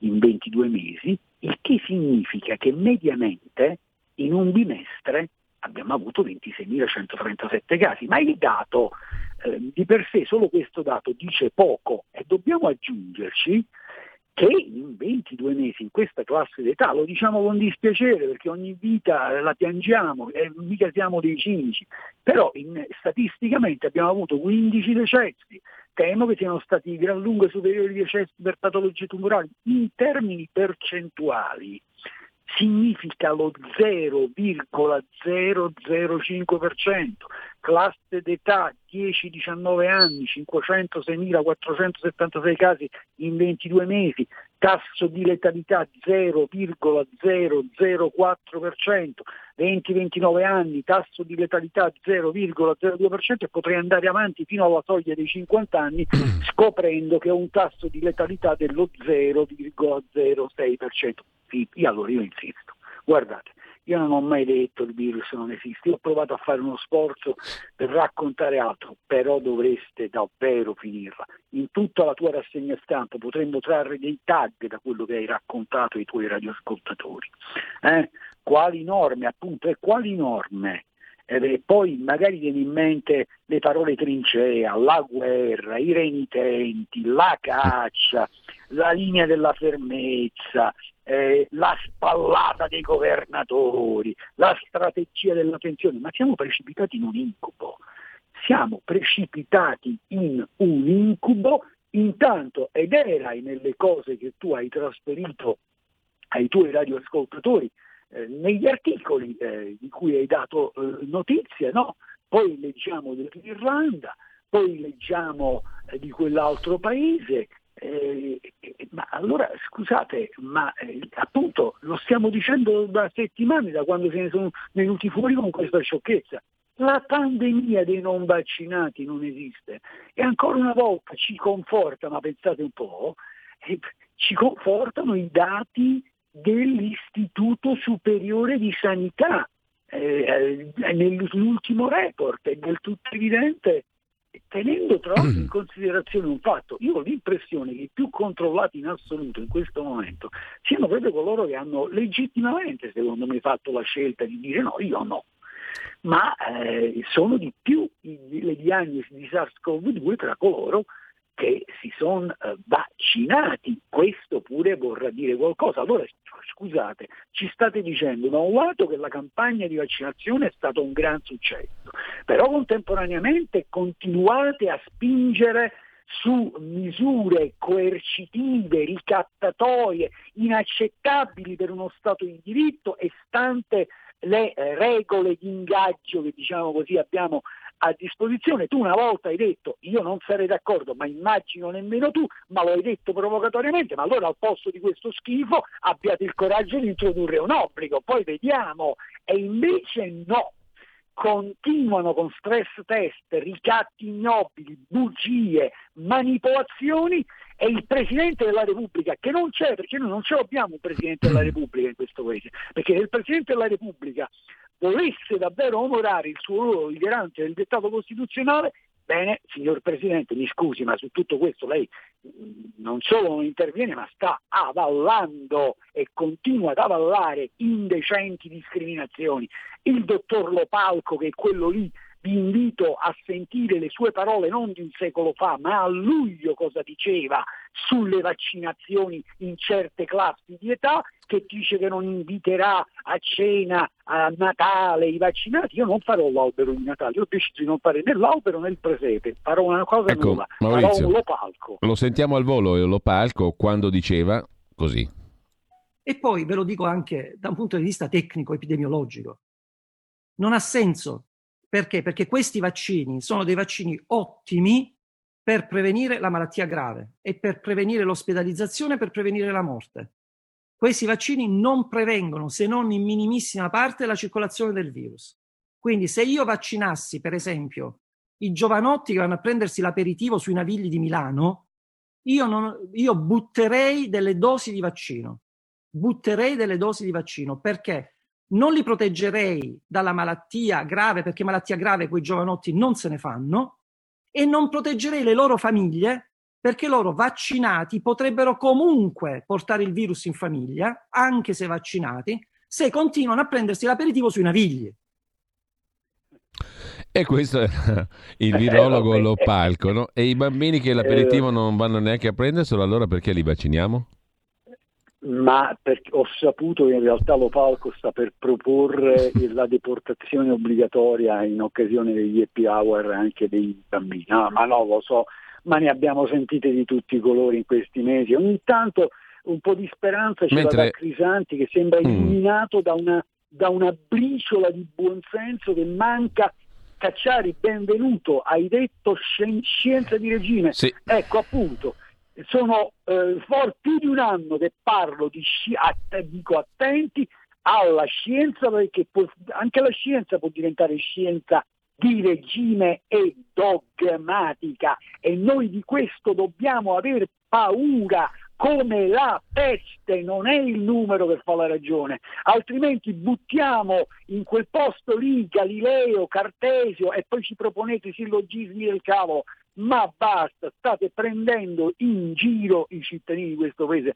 Noi abbiamo bisogno di riconquistare se è questo, ma temo che non sia solo questo evidentemente, ma anche un po' di buon senso, del buon senso perduto. E dottor Lopalco, lei ha ragione, eh, appunto io sono d'accordo con lei, non buttate le, le dosi, lasciate libertà di scelta, iniziate ad interrogarvi e mi riaggancio a quello che hai detto tu in apertura, su eh, qual è lo stato del Servizio Sanitario Nazionale. Ci sono alternative praticabili rispetto a questa campagna di vaccinazione di massa, per me un po' scellerata nella misura in cui è rivolta a tutti senza forse fare delle necessarie considerazioni? Io su questo proverei ad interrogarmi, ma io insisto, ho l'impressione che tutta sta roba sia diventata fondamentalmente un manganello, sbaglierò ma penso questo. Maurizio, tu citi la rete sostenibilità e salute nel corso del tuo ragionamento intorno alla questione dei vaccinazioni ai bambini e ai minori, no? La rete sostenibilità sì. e salute raggruppa tantissime associazioni e organizzazioni, non poche, no? chiunque può facilmente verificarlo anche online.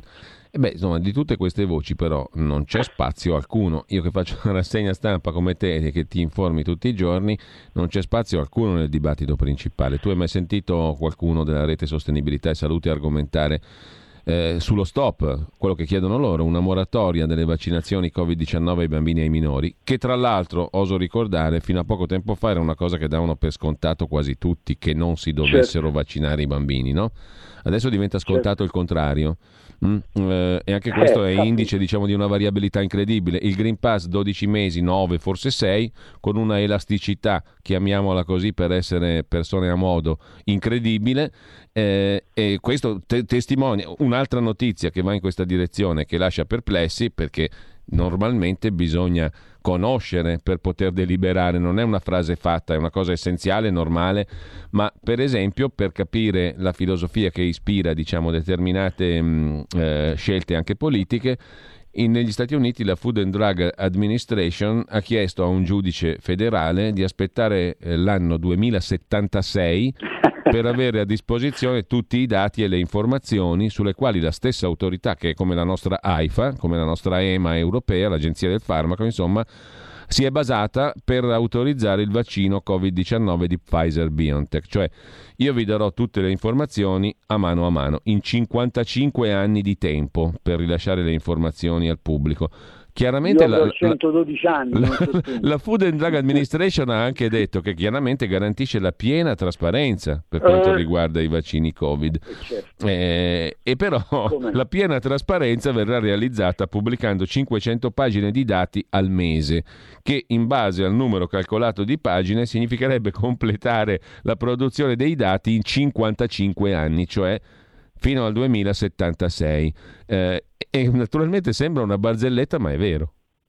Assolutamente, tant'è che tra l'altro è la fonte insomma, al di sopra di ogni sospetto, anche visti alcuni nessi con il mondo eh, di eh, Big Pharma, eh, lo, io rilancio cioè, sulla Reuters, quindi insomma eh, voglio dire, se dico Reuters direbbe Totò, ho detto tutto, ma nemmeno i documenti della CIA, probabilmente quelli sono disponibili prima eh, integralmente, qui appunto i 55 anni, ma tutta questa storia era già emersa quando ci fu quella fuga, fuga di notizie, di email eh, trafugate da, eh, dai, da, dai, siti del, dell'EMA eh, su quella base il BNJ che tu hai citato pose delle domande agli enti di vigilanza e controllo e lo descrive il British Medical Journal che cosa è successo, vengono rimpallati dall'organo di controllo all'azienda farmaceutica senza calare il classico ragno dal buco, eppure quel che emergeva, e stiamo parlando già di qualche mese fa, sull'integrità dell'mRNA, pure era cosa che insomma, eh, questi, ma questi si trincerano, pensate un po', dietro il segreto commerciale. Ma stiamo scherzando e torniamo per certi aspetti appunto alla questione conoscenza, no?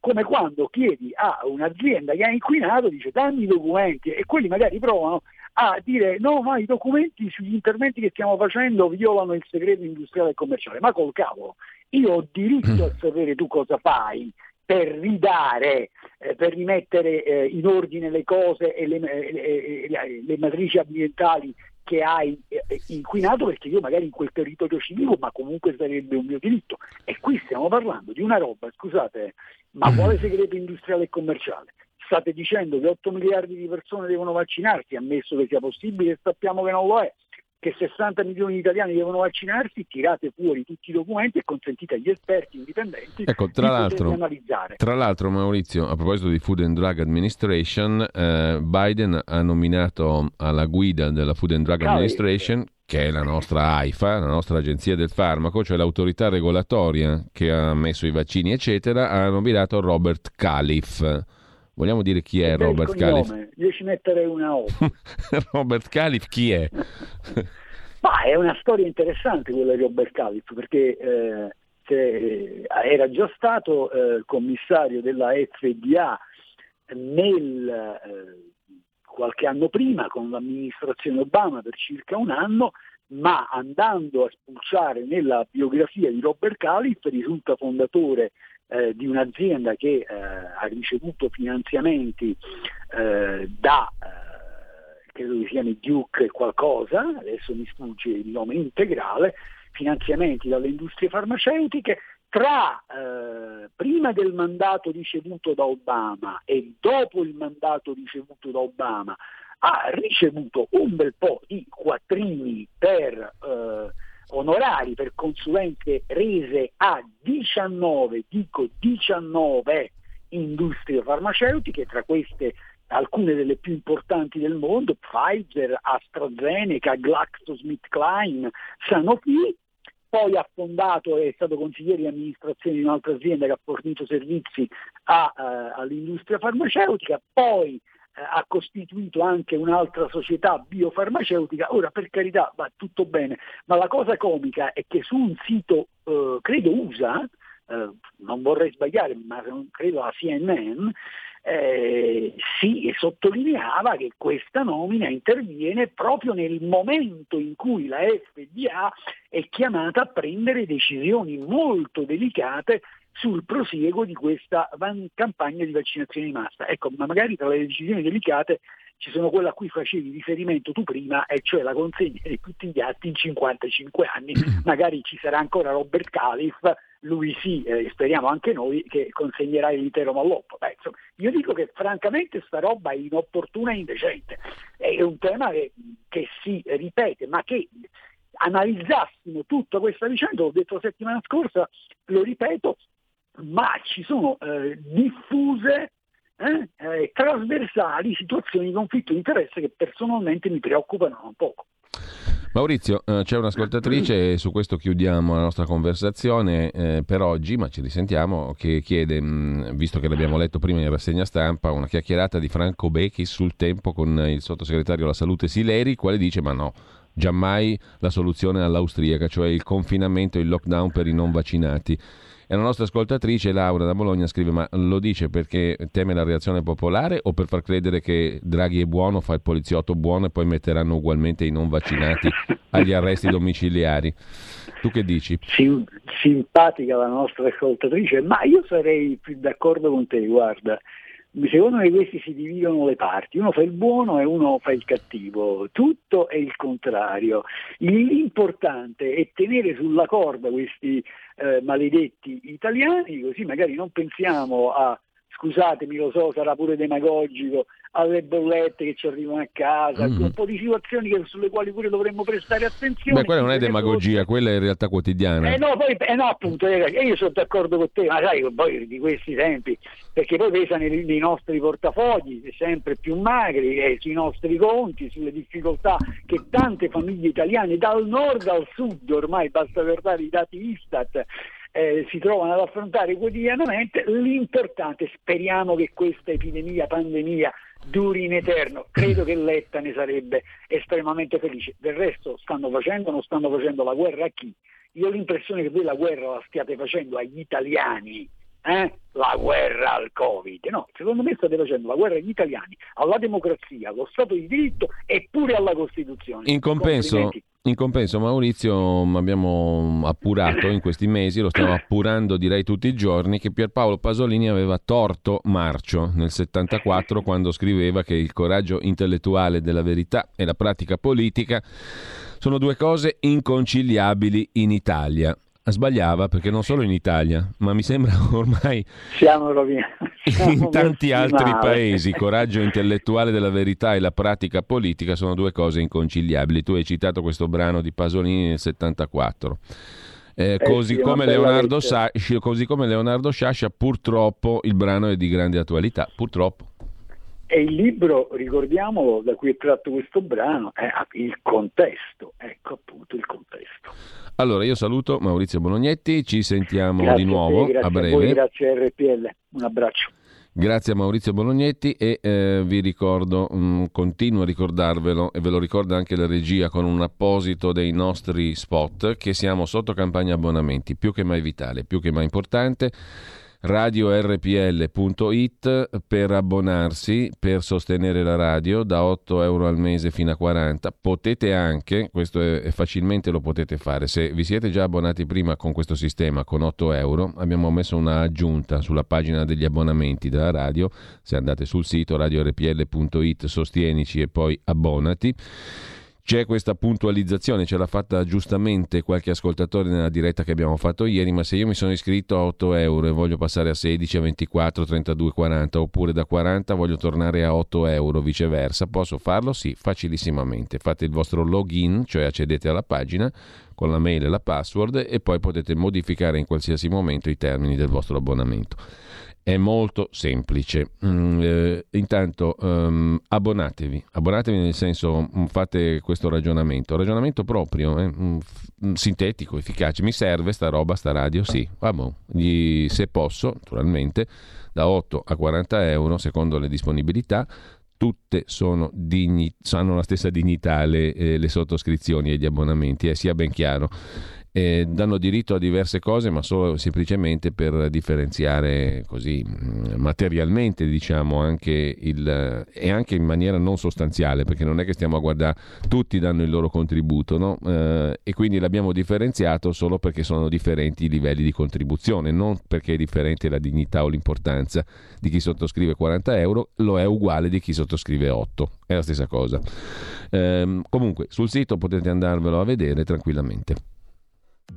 Claudio Borghi Aquilini, conduttore di Scuola di Magia, tutti i giovedì alle ore 9.30. Se anche il momento è duro per tutti, gli spazi di libertà sono preziosi, quindi direi di mettersi tutti una manina sul cuore, andare sul sito radiorpl.it e eh, abbonarsi, perché sennò altrimenti dall'altra parte rimangono gli ipnotizzatori e non c'è nessuno che schiocca le dita per svegliarti. Fatti sentire! per sostenere la tua radio e partecipare in prima persona ai tuoi programmi preferiti. Abbonati a RPL. È facile, economico e democratico. Vai sul sito radiorpl.it, clicca Sostienici e poi abbonati.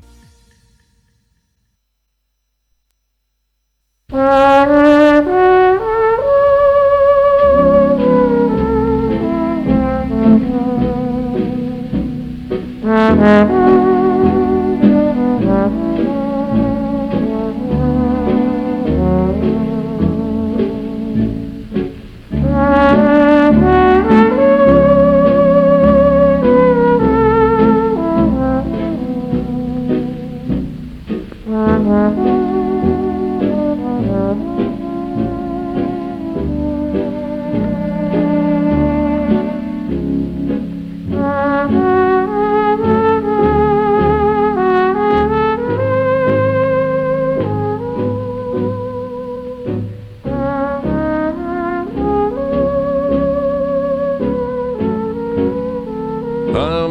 American Sentimental Over You. Stamattina è Tommy Dorsey che ci tiene compagnia, mm, anche con Frank Sinatra. Nasce il 19 novembre del 1905 negli Stati Uniti e compose una quantità di bellissime canzoni jazz anche lui.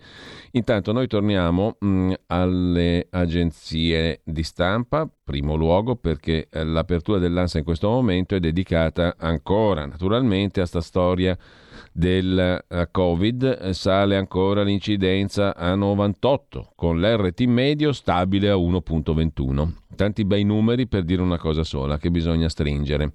Intanto, eh, torniamo ai nostri quotidiani di oggi. Eh, vi segnalo, oltre all'articolo sul trattato del Quirinale, bisogna capirci bene cosa c'è dentro, ma a quanto pare nessuno vuole approfondire la questione, tranne qualcuno come Claudio Antonelli oggi sulla Verità o Francesco Storace sul Tempo di Roma, e che mettono in guardia anche sui contenuti di questo trattato che è il Quirinale. È un patto importante quello tra Italia e Francia, eh, magari qualcuno ne enfatizza i rischi e i pericoli, però non è detto che non ci sia da metterci l'occhio, anzi andrebbe studiato, analizzato e non lo si fa.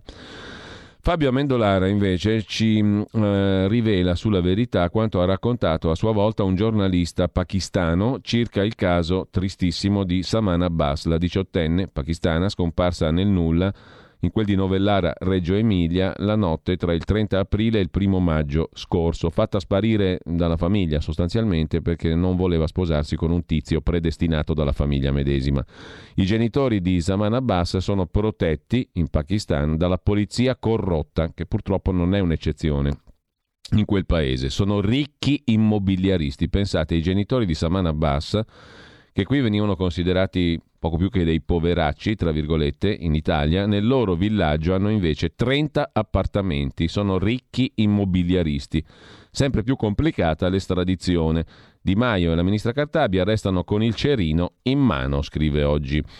Fabio Amendolara, il pezzo documentatissimo a pagina 17 della Verità di oggi. E eh, rimanendo ai quotidiani, eh, altro fatto che andrebbe messo in primo piano, in Cina, lo racconta Marco Respinti, c'è un tariffario vero e proprio per i trapianti d'organi e uno dice ok, male. Ma il malissimo è che questi, questi organi vengono prelevati da prigionieri politici e altri. Xi Jinping il, l'erede di Mao, di Mao e, e, di Karl Marx, eh, che si è fatto incoronare come divinità comunista. Comunista viene da piangere pensando a chi credeva veramente al comunismo, ma comunque Xi Jinping ordina di rendere pubblici i costi degli impianti. Un rene 160.000 dollari, un cuore 100.000, un fegato solo 80.000. Poi ti metti in corpo un organo prelevato da un prigioniero politico, uno di quelli dei Laogai magari, dei campi di lavoro e di rieducazione cinesi. L'orrore. Sul mercato, scrive oggi Libero, pagina 15, ci sono perfino tessuti biologici provenienti da bambini. Un'industria. Il numero degli organi disponibili è enorme, più che in Europa e negli Stati Uniti. Un fegato 260.000 yuan, cioè 40.700 dollari. Un rene 25.000 dollari equivalenti, 160.000 yuan, un cuore 15.000 dollari, un polmone 12.500.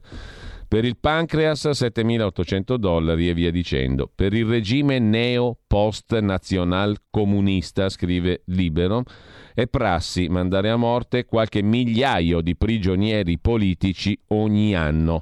Si mandano a morte i prigionieri politici, prima si espiantano gli organi per alimentare il mercato dei trapianti. La novità introdotta dal modello cinese di Xi Jinping è che tutto viene portato alla luce del sole, prima era in nero, adesso viene tutto normalizzato. È la tecnocrazia dell'orrore, è arrivato anche il tariffario.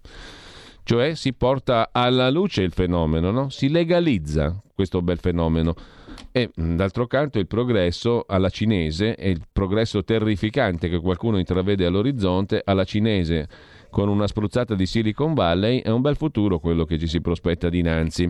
Chiedo alla regia di usare un tono di voce più basso perché lo sentiamo in cuffia. Intanto la tennista sparita in Cina, altra bella storia della Cina, Chiedono gli sportivi nel mondo, i campioni si mobilitano. Dov'è finita? Dov'è finita la tennista cinese che si era permessa di accusare di violenza sessuale l'ex vice premier della Cina, Zhang Gaoli, ex membro del Politburo, la tennista Xiaoyi Peng lo ha accusato di violenza sessuale. Peng Shuai dal 2 di novembre eh, è mm, scomparsa completamente. Dal 2 novembre della campionessa cinese resta solo lo screenshot di un post inseguito e cancellato sul web. Contiene la sua accusa di violenza sessuale al 75enne ex vice premier, ex membro del Politburo del Partito Comunista. È scomparsa.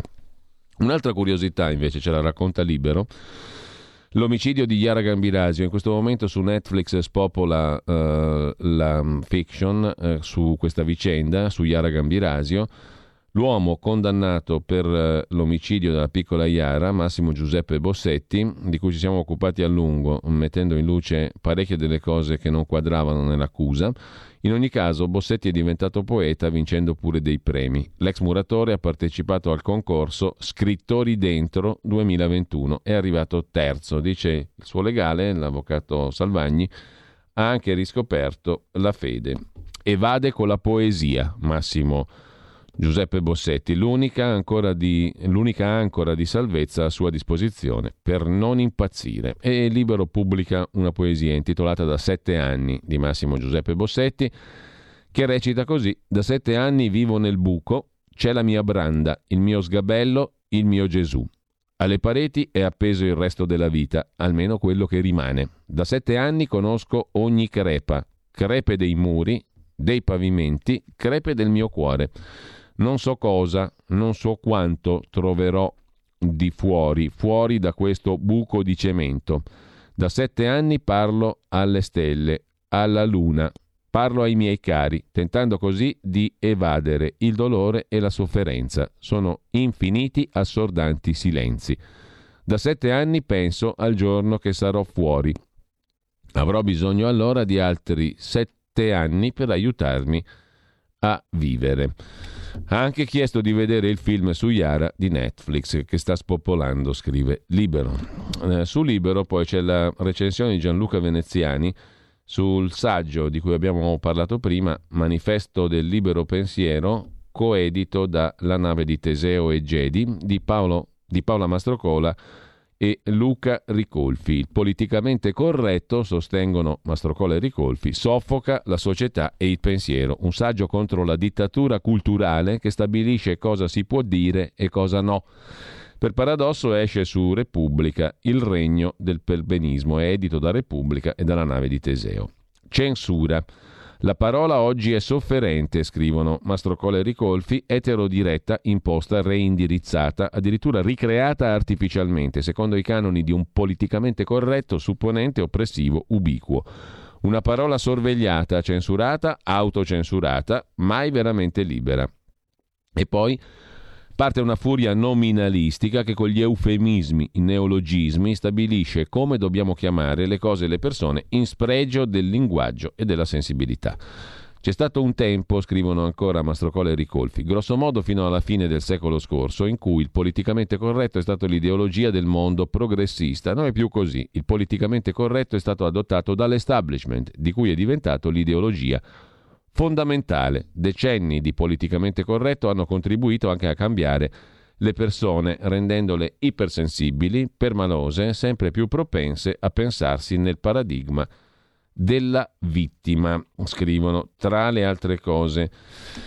Ricolfi e Mastrocola. Conoscete la canzone che si intitola La gallina? Ebbene, l'AIDA ha messo sotto accusa il testo perché quel non, applicato all'intelligenza della gallina, sarebbe un insulto verso i polli e le galline.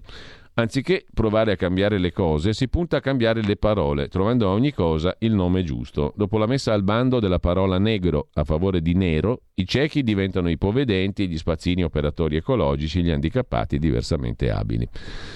Così sul quotidiano libero la recensione del libro contro il politicamente corretto di Paola Mastrocola e Luca Ricolfi. Per quanto concerne invece l'ampio capitolo Covid, stretta per i non vaccinati, sono le regioni che fanno pressing sui ministri. La nostra regione, ha detto Attilio Fontana, non può permettersi nuove chiusure, ma se ci saranno divieti si tutelino le persone vaccinate. Giovanni Toti, Liguria, ma c'è qualcuno che può pensare che sia meglio chiudere il paese invece di limitare le restrizioni ai non vaccinati? Massimiliano Fedriga, Friuli Venezia Giulia, no alle restrizioni ai vaccinati, ma no anche al modello austriaco. A chi dice ancora no al vaccino chiedo di guardare i numeri, dice Fedriga. La ministra Gelmini, ministra affari regionali, annuncia presto un confronto con i governatori. Potrebbe essere già il 22, lunedì prossimo, la data delle ulteriori restrizioni. Anche il presidente dell'Emilia Romagna, quello della Toscana e della Calabria sono tutti per prendere misure contro i non vaccinati. Il governo prepara divieti differenziati per bar, cinema, ristoranti e teatri. Riduzione, scrive il Corriere della Sera, della validità del Green Pass a nove mesi. Regole più severe per chi decide di non vaccinarsi. Non potrà più andare al bar, al cinema, ai ristoranti e ai teatri neanche col tampone. La situazione è questa qui, Green Pass ridotto e divieti ai Novax. In che senso? Li anticipa così il Corriere della Sera. Bar, ristoranti, cinema, teatri, luoghi al chiuso potrebbero diventare totalmente inaccessibili per chi non è vaccinato. Al Ministero della Salute lo ritengono ormai inevitabile. Il rigore ha sempre caratterizzato la linea di speranza.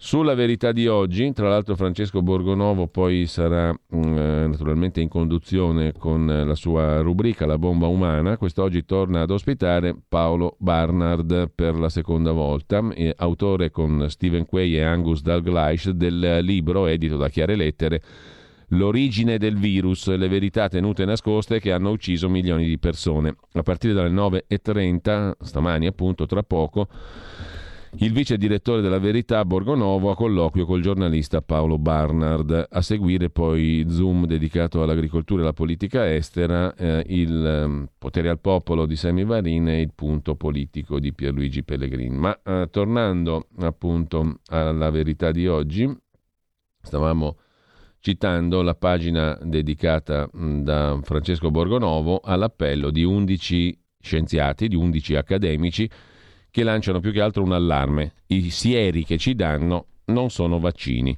Si stanno somministrando terapie geniche alla popolazione senza i controlli necessari. Un vaccino è un preparato biologico prodotto per procurare immunità acquisita attiva contro un particolare tipo di infezione, scrivono Marco Cosentino dell'Università dell'Insubria, Stefano Dumontet dell'Università Partenope, David Conversi, La Sapienza, Maria Luisa Chiusano, Federico II di Napoli, Nicola Schiavone, Università di Firenze, Leonardo Vignoli, Roma 3, Salvatore Vagliante, anche lui Federico II, Marco Milanesi, Giancarlo Gambacorti Passerini, Monica Facco, Daniele Porretta. Sono tutti professori universitari che appunto lanciano l'allarme. Questi sieri non sono vaccini, sul quale si pronuncia anche Massimo Cacciari. È un documento importante, dice Cacciari a Borgonovo, oggi sulla verità.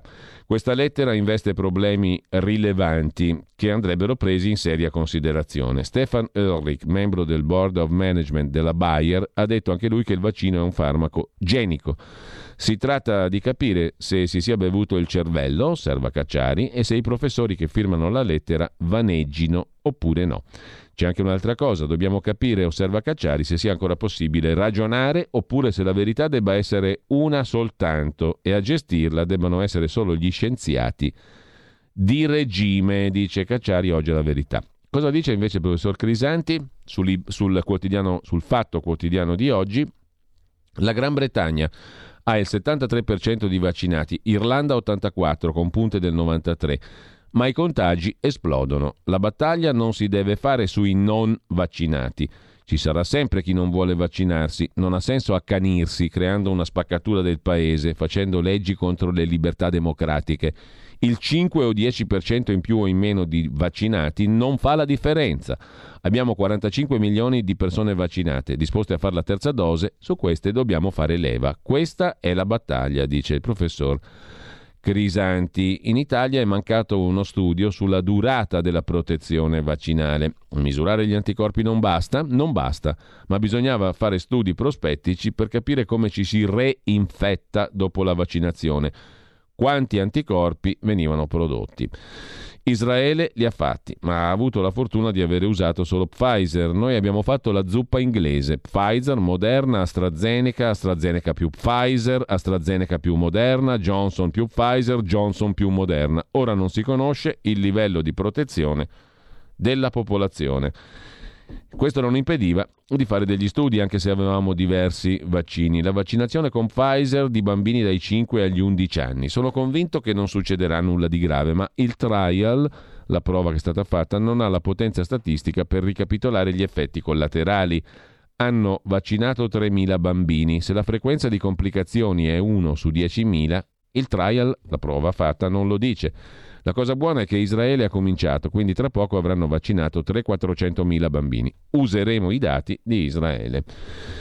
Israele è il vero trial, cioè la vera prova. Un favore ai produttori dei vaccini? No, a priori non si può sapere quanto dura un vaccino. L'errore che hanno fatto in Italia, pur sapendo da maggio-giugno che in Israele c'erano 10.000 casi al giorno nonostante due dosi, è continuare a raccontare che eravamo i migliori del mondo, i più protetti, dice Crisanti. Dicevano che avremmo raggiunto l'immunità di gregge a settembre. Dov'è? Sono stato il primo a dire che non si sarebbe mai raggiunta. E per quanto riguarda i bambini, cautela massima, dice appunto il professor Crisanti. Velocissimi, prima di salutarci, vi cito anche da Milano a proposito di case farmaceutiche che producono vaccini, arriva AstraZeneca in quello che era il, il luogo del famoso Expo del 2015, in Mind si chiama adesso, Innovation District. Eh, AstraZeneca arriva in Mind che ora decolla. La multinazionale porta nell'area Expo, alle porte di Milano, Rofiera, il quartier generale. Sorgerà a Mind il 22 dicembre il quartier generale della famosa AstraZeneca, la multinazionale farmaceutica. L'azienda anglo-svedese occuperà con 200 dipendenti il Mind Village, una stecca di edifici eredità dell'Expo, ristrutturati dall'operatore Land Lease che sta sviluppando anche l'area appunto a Ro Pero. È la prima azienda privata che si insedia in questo Human Technopole, che sarà il polo della ricerca nelle scienze della vita e il distretto dell'innovazione un luogo in cui sperimentare nuovi modi di lavorare, fare ricerca, abitare e muoversi. Oltre ad AstraZeneca, scrive oggi il giornale, ci saranno anche altre due aziende, Rold e Bio4 Dreams, che hanno firmato i contratti per insediarsi nell'ex area dell'Expo, scrive il giornale. Dobbiamo salutarci qua per forza. Buona prosecuzione di ascolto su RPL e mi raccomando um, andate sul sito Radio RPL, eh, la sezione che vi appare nel menu eh, è quella Sostienici in alto, abbonati, fatelo, fatelo, consideratelo seriamente, ve lo chiedo um, con tutta la testa soprattutto. Cuore ok, ma con, con la testa anche. Fate un ragionamento e se potete farlo Sostenete la radio in questa maniera molto semplice e facile che vi verrà puntualmente descritta quando cliccate appunto sul menu ehm, Sostienici e poi Abbonati. Sono benvenute anche le donazioni, specie quelle sopra il milione di euro naturalmente, potete farle in botta secca le donazioni, adesso scherzo, ma potete fare anche donazioni che siano riassuntive delle stesse cifre proposte altrove o comunque quelle che vi pare a voi. L'importante è dare un segno a questa radio, se lo ritenete opportuno. Buona prosecuzione di ascolto, buona mattina a tutti. Qui Parlamento. La ringrazio onorevole Carnevali, onorevole De Martini. Grazie Presidente, Ministro, colleghi. Il costante calo demografico che sta verificando in Italia ha rilevanti conseguenze a livello sociale, economico, territoriale la denatalità è un problema che ha assunto dimensioni tali da richiedere una rapida risposta da parte del Governo e come gruppo Lega siamo convinti che l'azione politica debba essere orientata al contrasto dei fattori che ne hanno determinato l'origine. Il superamento del famoso inverno demografico è una questione di interesse nazionale di prioritaria rilevanza, anche tenuto conto delle gravi conseguenze degli effetti dell'epidemia Covid sulla natalità. Per queste ragioni gli interventi del Governo sono finalmente diretti a sostenere la, a sostenere la natalità con un apporto economico per le famiglie continuativo fino a quando i figli avranno acquisito l'indipendenza economica dalla famiglia d'origine. Come già rilevato, un'alta percentuale di donne abbandona il posto di lavoro dopo la nascita di un figlio. Essere impegnati in un'attività lavorativa e allo stesso tempo doversi occupare di figli piccoli o di parenti non autosufficienti comporta una modulazione dei tempi da dedicare al lavoro e alla famiglia che si riflette sulla partecipazione al mercato del lavoro.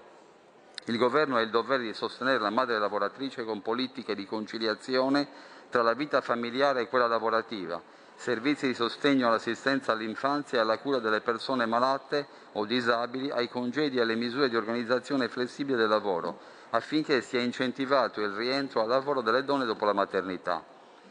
Un criterio di delega prevede che in fase di attuazione si proceda alla modifica o all'abrogazione di tutte le misure vigenti a sostegno della famiglia e della genitorialità, al fine di destinarne le risorse al finanziamento delle nuove misure.